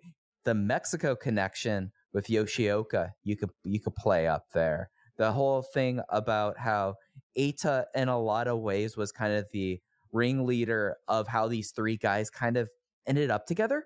You know, I mean, eh, he shows up in RED, Eita's unit, uh, Dragon or Dia Inferno, uh, Hip Hop Kakuta, Eita's stewardship brings them in there, and they are all focused really in Inferno's case to take out Dragon Kid's true pupil. I think it could work, Case. Did did I move the needle for you whatsoever with this idea? You, you moved the needle ever so slightly. I'm still not there. I, I do think the good news is, I- think if they're going to do something with Eita, you know, my, my ideal scenario has been they do nothing with Yamato and they do something with Eita. Keep Yamato unaligned, keep him grumpy, keep him a little pissed off and on the undercard where I think he's super interesting, but do something with Eita. And I get the feeling as now, you know, we're through the first big weekend of the year, Dead or Alive around the corner. Normally we would say King of Gate around the corner, but uh, you know, as as Jay pointed out this week when the May schedule was released, the name of the tour is Hopeful Gate and not King of Gate. So we don't know what's going on there. But if you look at the immediate calendar, I think we're going to get some movement here. Again, Dead or Alive coming up May 5th in Nagoya, Aichi, Japan. Very relevant as it is not only Dragon Kid's hometown, but SB Kento's hometown. And if you look at the upcoming schedule, which we referenced a little bit earlier, March 18th, eh, the smallest big show of the year, but a big show nonetheless. Uh, Memorial Gate in Wakayama. And then the next day they go to Aichi Nagoya at the International Conference Center. And all I can think of is last year in April, they run Kanazawa, which is Kakuta's hometown. That's where he makes a surprise return, turns his back on Z-Brats, and says he's going to be a babyface going forward. You have to wonder if SB Kento and Takuma Fujiwara, who are no longer in Mexico, are going to show up at either Memorial Gate or at the house show the next day in Nagoya, if they're going to make their presence felt. And I think from there, once they come back, if Eita's going to do something, whether it's with or against them, we will know because he'll have to uh, choose a side if he's going to. And if he stays on the sidelines, then then we're just going to have to accept that Eita is going to be unaffiliated for a very long time. Yeah, and the one thing, uh, because we talked a little bit about this on air, uh, off air, I don't have a lot more about like the whole thing with like SB and, and all that. I, I see that line up there. The the one thing is, I think Yamato, because Yamato said that he's not, he's going unaffiliated for one year, and I wonder if he's driven mad by Ryukyu Dragon, and then at the end of the year, heel turn. That's when you revise Z-Brats into whatever the next heel unit is. I love that Yamato was this warrior for the independence on the the Junior All Star Festival. You know, complaining that New Japan only uses these guys when they need them. They don't care about them. And his gimmick in Ryukyu Dragon Pro is that he doesn't need them. He doesn't care about them. It's a waste of time for him to be there. It's it's really good. I, I really like what Yamato's doing now that he's away from the uh, the big picture in Dragon Gate. it it- is something that you know as soon as he dropped that title as soon as he dropped the Dream Gate, he has been so much fun after that and you know he was even fun leading up to that Dream Gate win like mma yamato was fun last year He was fun Or this weekend. He, he was fun this weekend against Konomama Ichikawa. I, I was talking to Rich Kraetsch of the flagship podcast today, raving, losing his mind over Yamato versus Ichikawa, which quite frankly I, I thought was an average stalker match, but boy did that strike a chord with him. yeah it was it, it's something that i feel like coming out of this weekend and to kind of not necessarily put a bow on this because uh, well, we have some other stuff we'll, we'll be talking about but you look at these two shows neither of them longer than two and a half hours. And up and down the show the showcase nothing there that i would say was bad. Nothing there that i felt like was wasting my time. For a champion gate weekend that champion gate undercard we've gone through it case. There have been some stinkers over the years. This might be one of the i know last year you uh, we have all the the title matches here not all the title matches delivered to that level here but as complete shows and especially with osaka the way it was i can't think of much that dragon gate did wrong coming out of Osaka this weekend. And I think I remember this as fondly as some of the other champion gates we've talked about in the past with some of the big moments there. Yeah, I, thought night one was a really strong show, top to bottom. Night two, uh, the title matches were good. Uh, I, real quick, because we haven't talked about it, what are your thoughts on the Triangle Gate match? Oh, Triangle Gate match. I Susumu and Kanda. Uh, I the, Kon, Yasushi Kanda maybe had his best week of his career. entering. Unreal, unreal. just tremendous stuff coming off of that Korakuen, which that is my new Dragon Gate match of the year right now is the Rey de Parejas Finals. I just it was just unreal work there. Junior going one on one with Benkei. We we've all seen the German uh heard around the world, but just like the way that like afterwards, like the way they played that out with him getting shoved into his dad and getting the Masakari, it was just phenomenal stuff. And I, you know, I went four and a quarter because I thought that it was as much of a step forward match for Mochizuki Jr. as anything that happened in at Prey House. I was four flat. My match of the weekend was the Twin Gate match that I was four and a quarter on. Liked it just a hair more than Jason versus Minorita. What were your thoughts on the Twin Gate match? I was uh four and a quarter, actually four and a half on that. So actually that was my highest match out of Champion Gate. I really enjoyed like the sky. It, Shimizu is really amusing me right now coming back from the States. Like the pop that was for the sky high on Kakuta case was was unreal. Like everyone freaked out for that. Yeah, there's a bunch of spots in this Twin Gate match that I I really liked. The the thing that I described in my review as basically a flash frog splash where Kakuta drills KZ with a lariat and then out of nowhere Yoshioka dives from the corner. I mean, it's basically like as soon as KZ hits the ground, Yoshioka takes off, and KZ just got his knees up in time. Everything from that moment on of that match, I thought was was simply terrific. You know, uh, Big Time does a great uppercut power bomb combination. There's a, a Yuki Yoshioka. I guess he calls his move the Bone Mace, but it was basically a, a Nick Gage choke breaker. Sort of, it was like a sit out choke slam that just looked fantastic. A whole bunch of stuff in this match that was great, and it it, it ends in the closing stretch where KZ hits the Swanton bomb, and then the Santo dive, that sort of uh, suicide dive out of the corner of the ring onto Kakuta. and then the big boss splash onto Yoshioka for the win. Like I said, four and a quarter my match of the weekend. Should be noted, Mike. Madoka Kakuta did not get pinned. Are we are we buying into this idea that it's Skywalker versus Kakuta for the Dreamgate belt at Dead or Alive?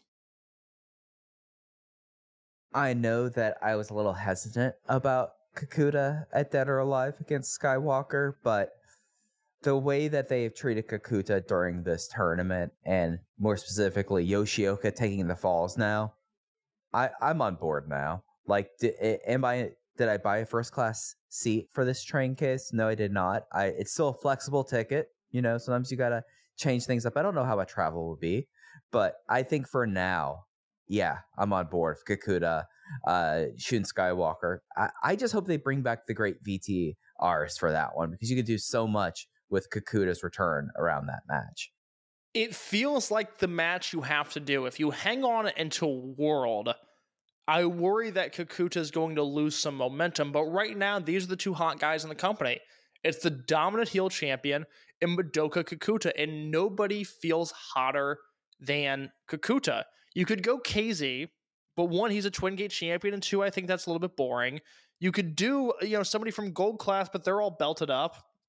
You're not going to do Dragon Dia. You're not going to do Yuki Yoshioka. I don't see it being Eita. I don't see it being Doi. I think it has to be Kakuta. That's the right story to tell. And you look at that building and what I think that they have to do a cage match this year there to begin with.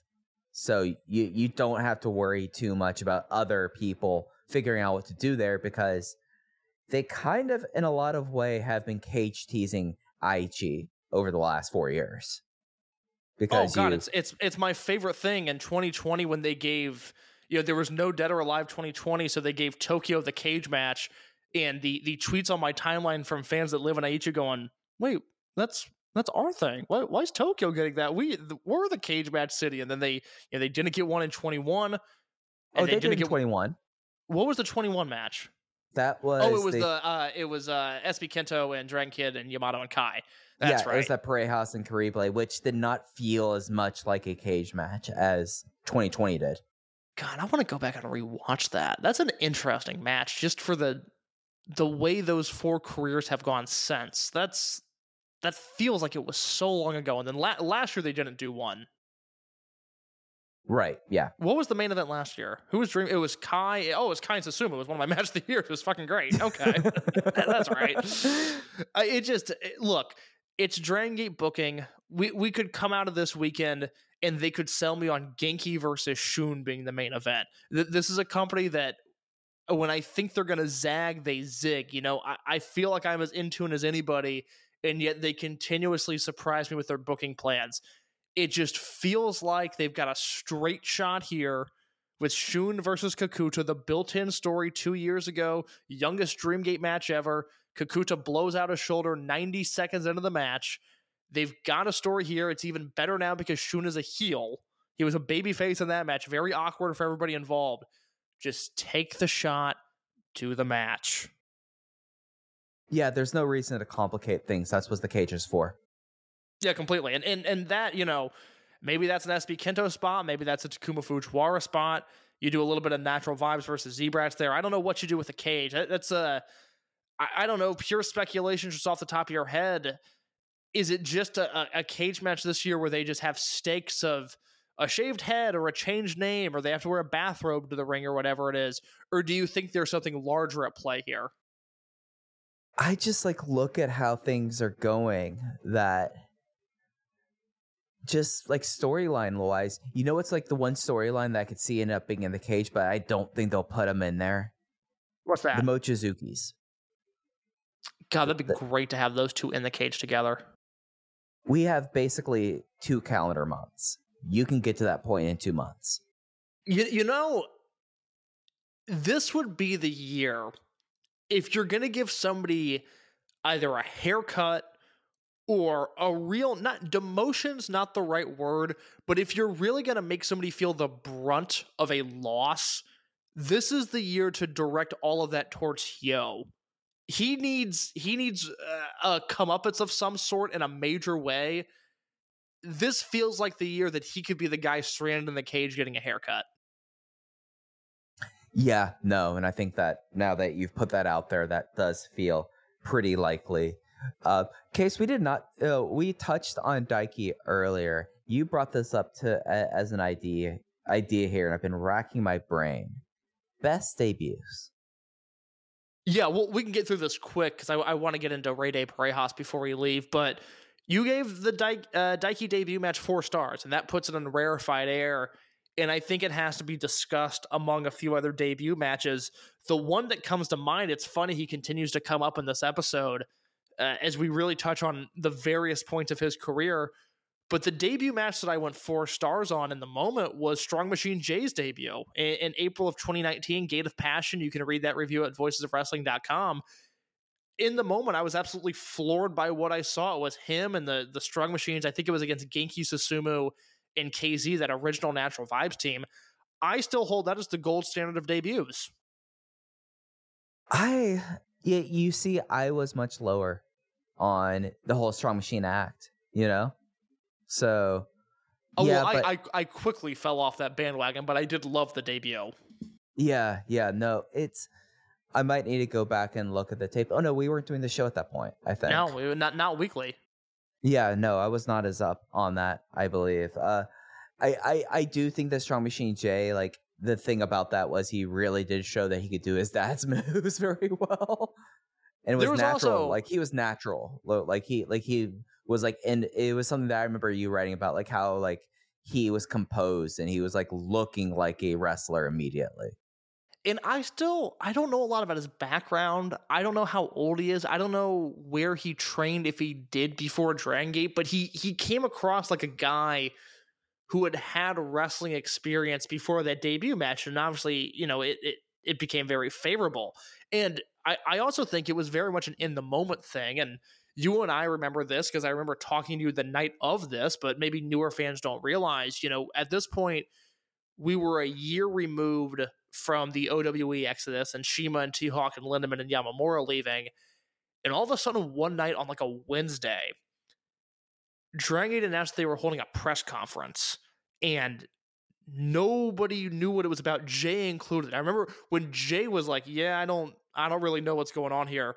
We were like, oh my God, what's happening? Who, who's leaving? What is this? What catastrophe happened? It was the company closing. It was every bad thought that you could have had. Mike and I, of course, being two anxious men, rifled through a hundred negative scenarios and zero positive ones. And the press conference ended up being, hey, Strong Machine Jace Kidd is coming in. And then a month later, whenever it was, he had this debut match, and there was a ton of hype around it. And then I thought it delivered it. And to this day, you know, there's a few others that I can mention here, but I still think that is sort of the gold standard of Dragon Gate debuts.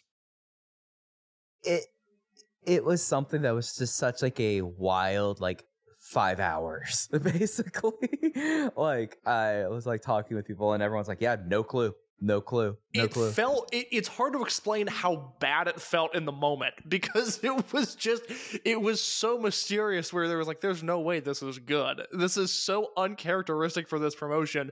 There's no way this is good especially coming off of the owe exodus and then it ended up being so anticlimactic it was like eh kids coming in we're gonna have them wrestle and that's it yeah but after that i mean would you put 12-1 2016 as really like because you like you look at that match for Yoshioka and Takashima. I don't know, like you could really call that like I I look at that more as a gut check match as the best gut check match of all time, but I don't really like. Maybe I should recognize that more as like the debut for Yuki Yoshioka than the sole match in Katsumi Takashima's career. Okay, so I was so I was wrong. So Yoshioka debuted technically October 29th, and then his second televised match is that 12-1-16. So I'm not gonna I'm not gonna give that to him. Takashima, like we said, if that name doesn't ring a bell to you, There's, there's a a, kid uh, there there's a kid his name was Katsumi Takashima. He debuted in in and Hall in this 10-man tag, one of our favorite matches of all time, and then he was out of the company by the end of 2017. I think there's there's four or five Takashima matches that made TV and outside of 12 116 they should all be on the network because the network has TV through 2017 on there. Um but he was a guy who had eye injuries and if you watch the match CIMA attacks this man uh, this man's eyes in a way that is just you have to see it to believe it it's so vicious. Uh but that yeah, I, I'm with you. I, it's hard for me to count that match because Takashima, who was very good, and there was a ton of potential with this kid, it was never fully realized, obviously. Takashima was great, but he's the 10th best guy in a match with 10 guys. And here's the thing, I he was such like he was gone basically. Like he he wrestles a little bit. Uh, he was sent back to next sanctuary shows, and then he was doing TV appearances. But here's the wild thing, Kiss. I could not remember him in a single one of these.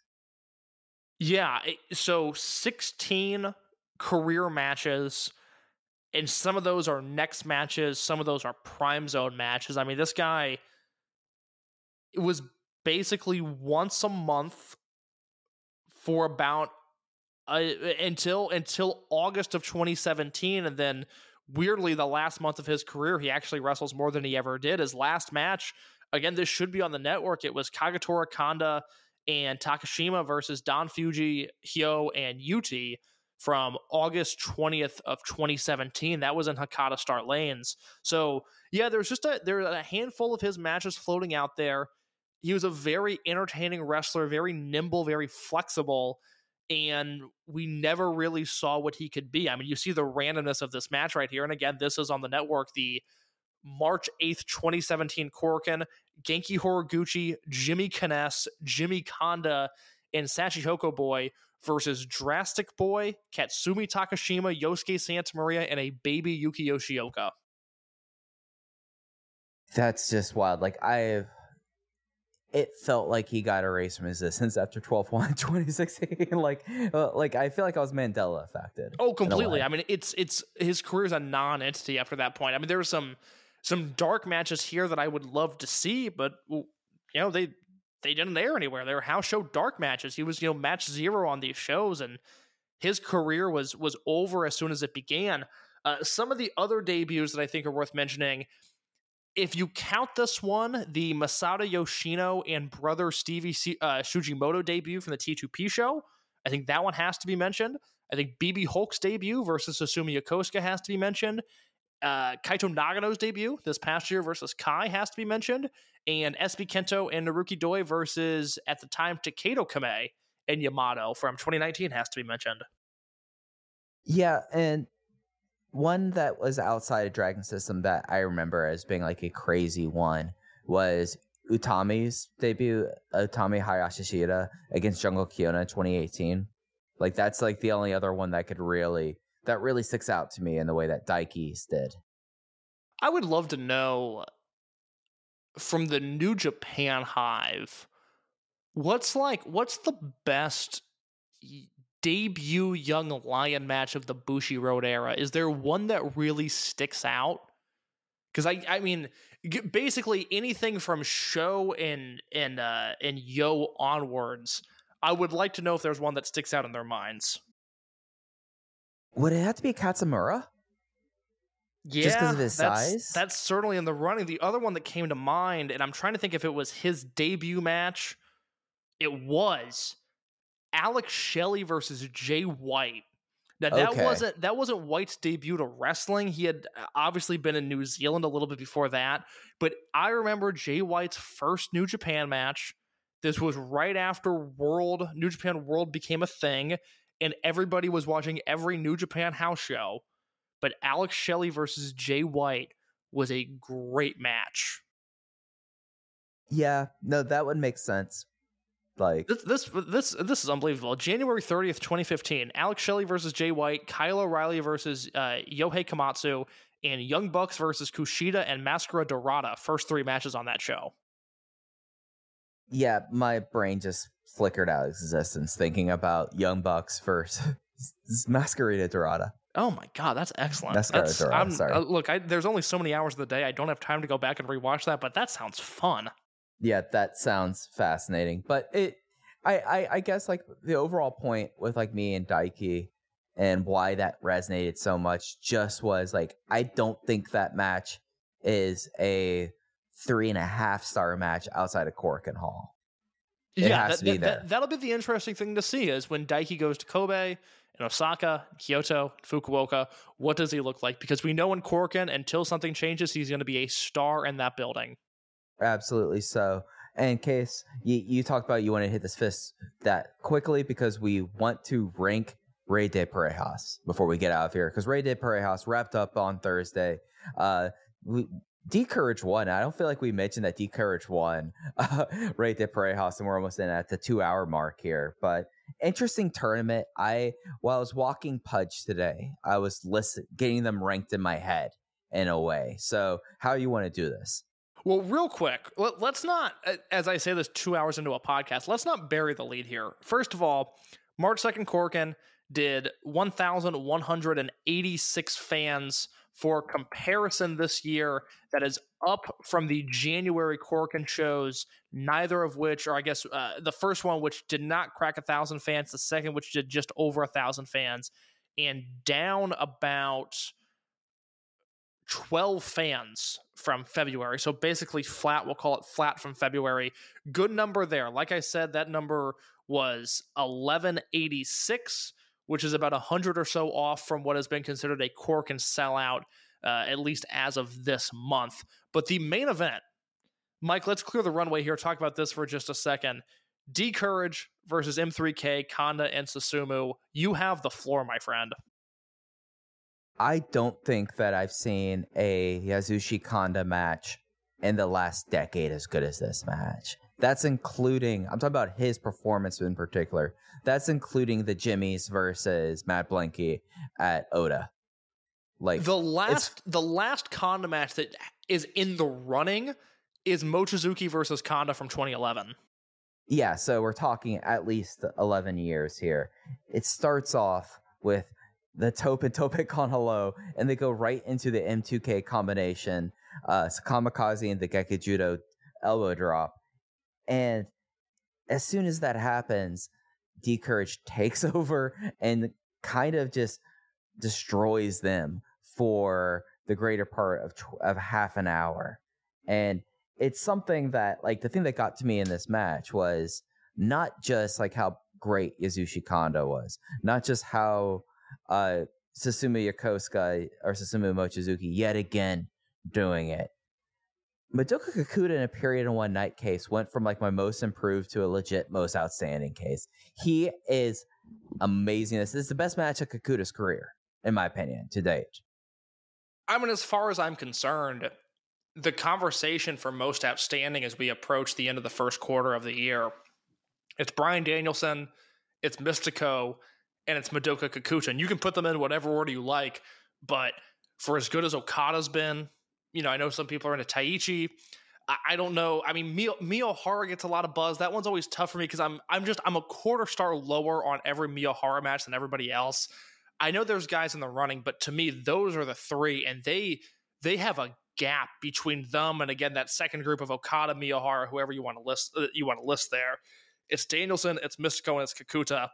And my God, were Kakuta and Yoshioka great throughout this entire tournament.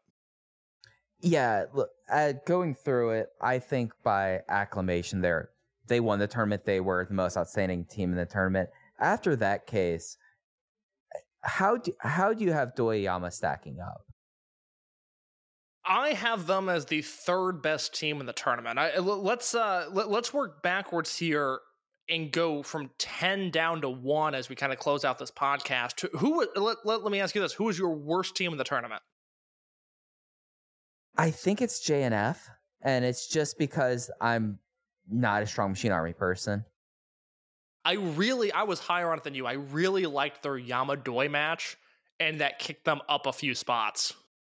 That was a really solid match, but it just did not really keep it up for you. Is it all caps for you for 10? Yeah, Hyo and Ishin, just uh, a, a disappointing tournament. You know, I, I did not think Hyo's shtick landed with me this time around, and Ishin was interesting, but not necessarily good. Ishin regressed by the end of the tournament. I, I agree. I, I'm ready for him to to kind of kick it up a notch. Yeah, so they would have been my number nine, uh, second worst. Uh, what was your second worst? Benkei and Minorita uh, just. I, I thought they started strong, and by the end, thought they lost their oomph, thought they lost their drive a little bit. Yeah, and uh, I had them eighth. So j- j- j- we're just piggybacking here. And, Uh, and I and I had Strong Machines eighth, so we we our bottom three is roughly the same.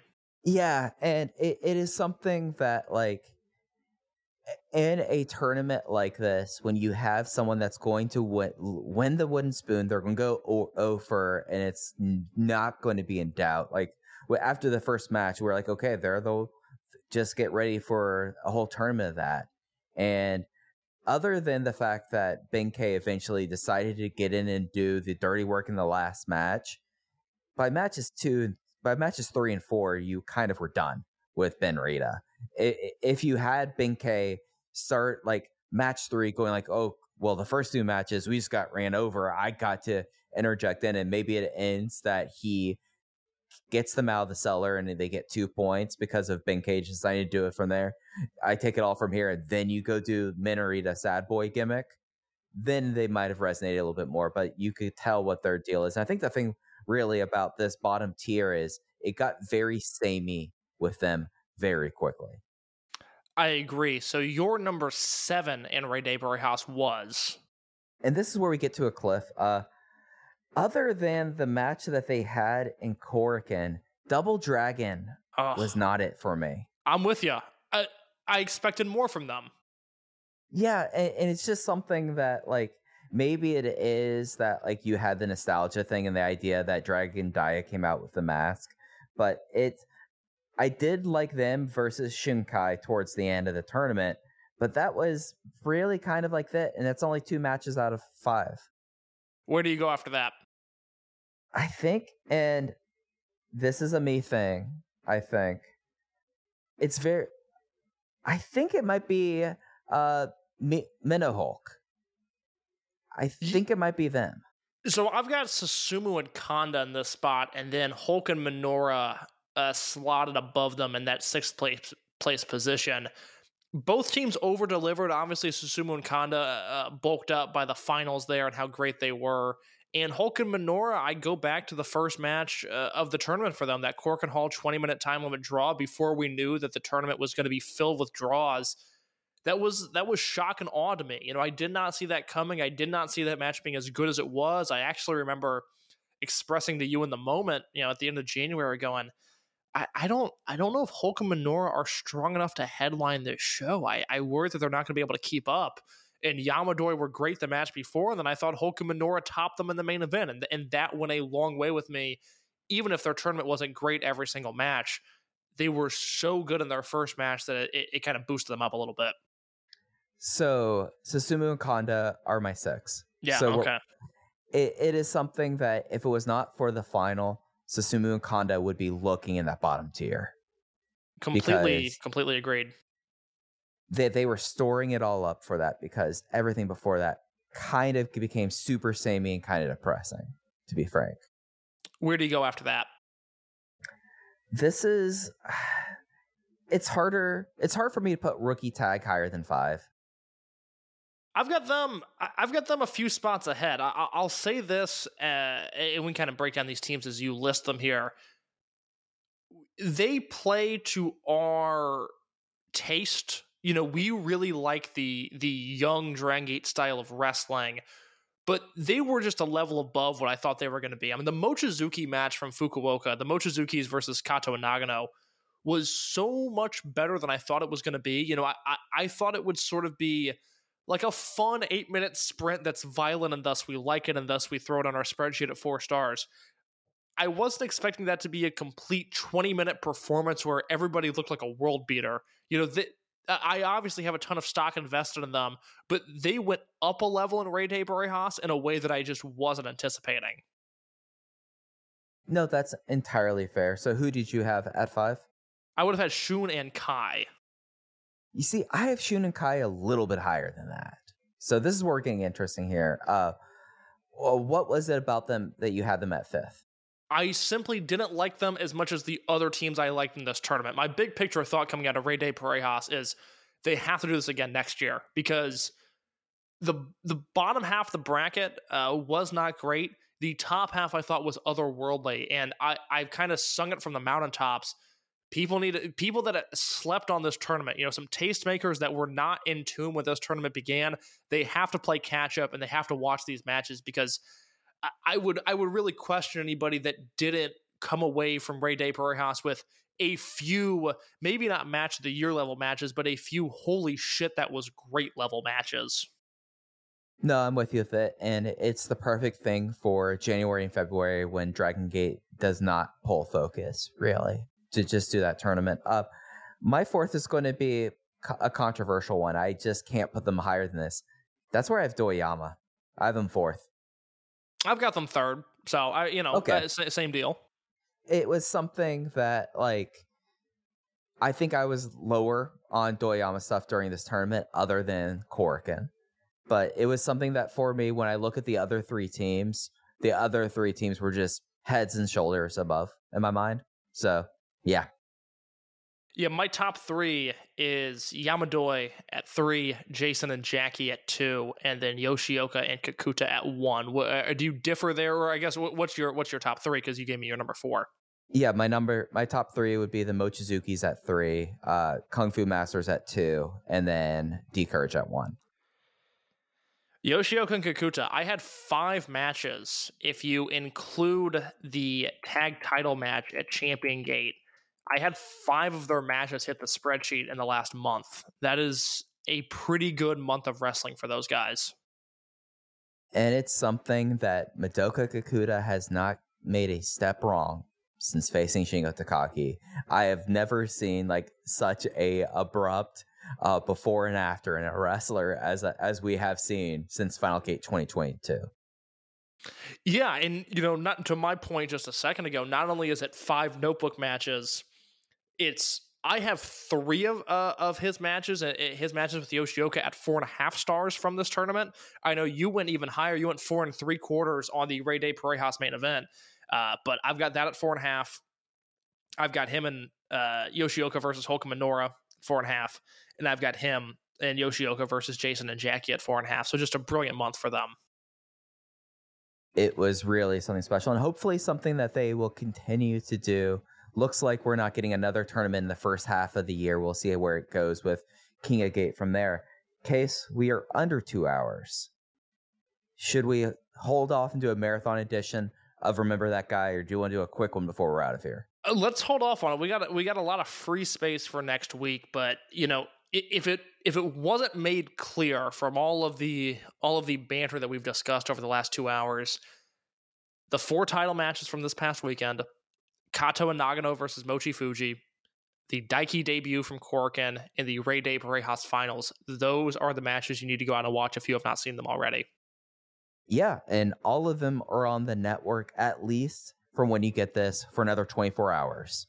So Korakuen will come off on the 9th, and then it will be the 11th and the 12th for Champion Gate. But case in that case, that's going to do it for us this week. If you uh, wanted to follow the show, follow us at Open Voice Gate on Twitter. Cases at underscore in your case.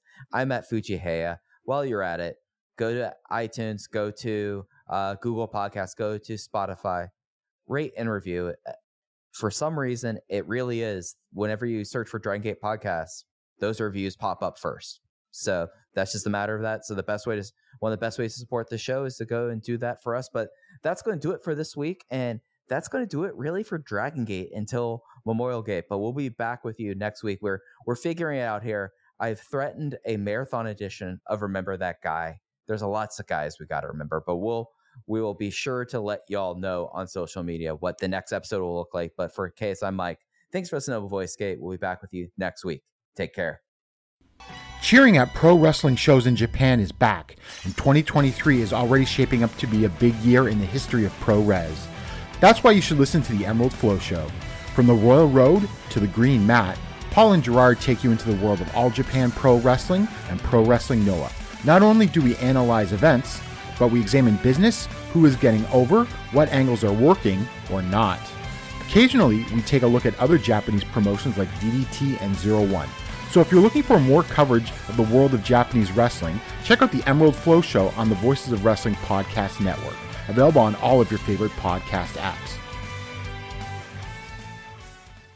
Save big on your Memorial Day barbecue, all in the Kroger app. Get three pound rolls of juicy 80% lean ground beef for $3.49 a pound with a digital coupon. Then get select varieties of flavorful Powerade, Body Armor Super Drink, or Arizona tea for 77 cents each, all with your card. Shop these deals at your local Kroger today, or tap the screen now to download the Kroger app to save big today. Kroger, fresh for everyone.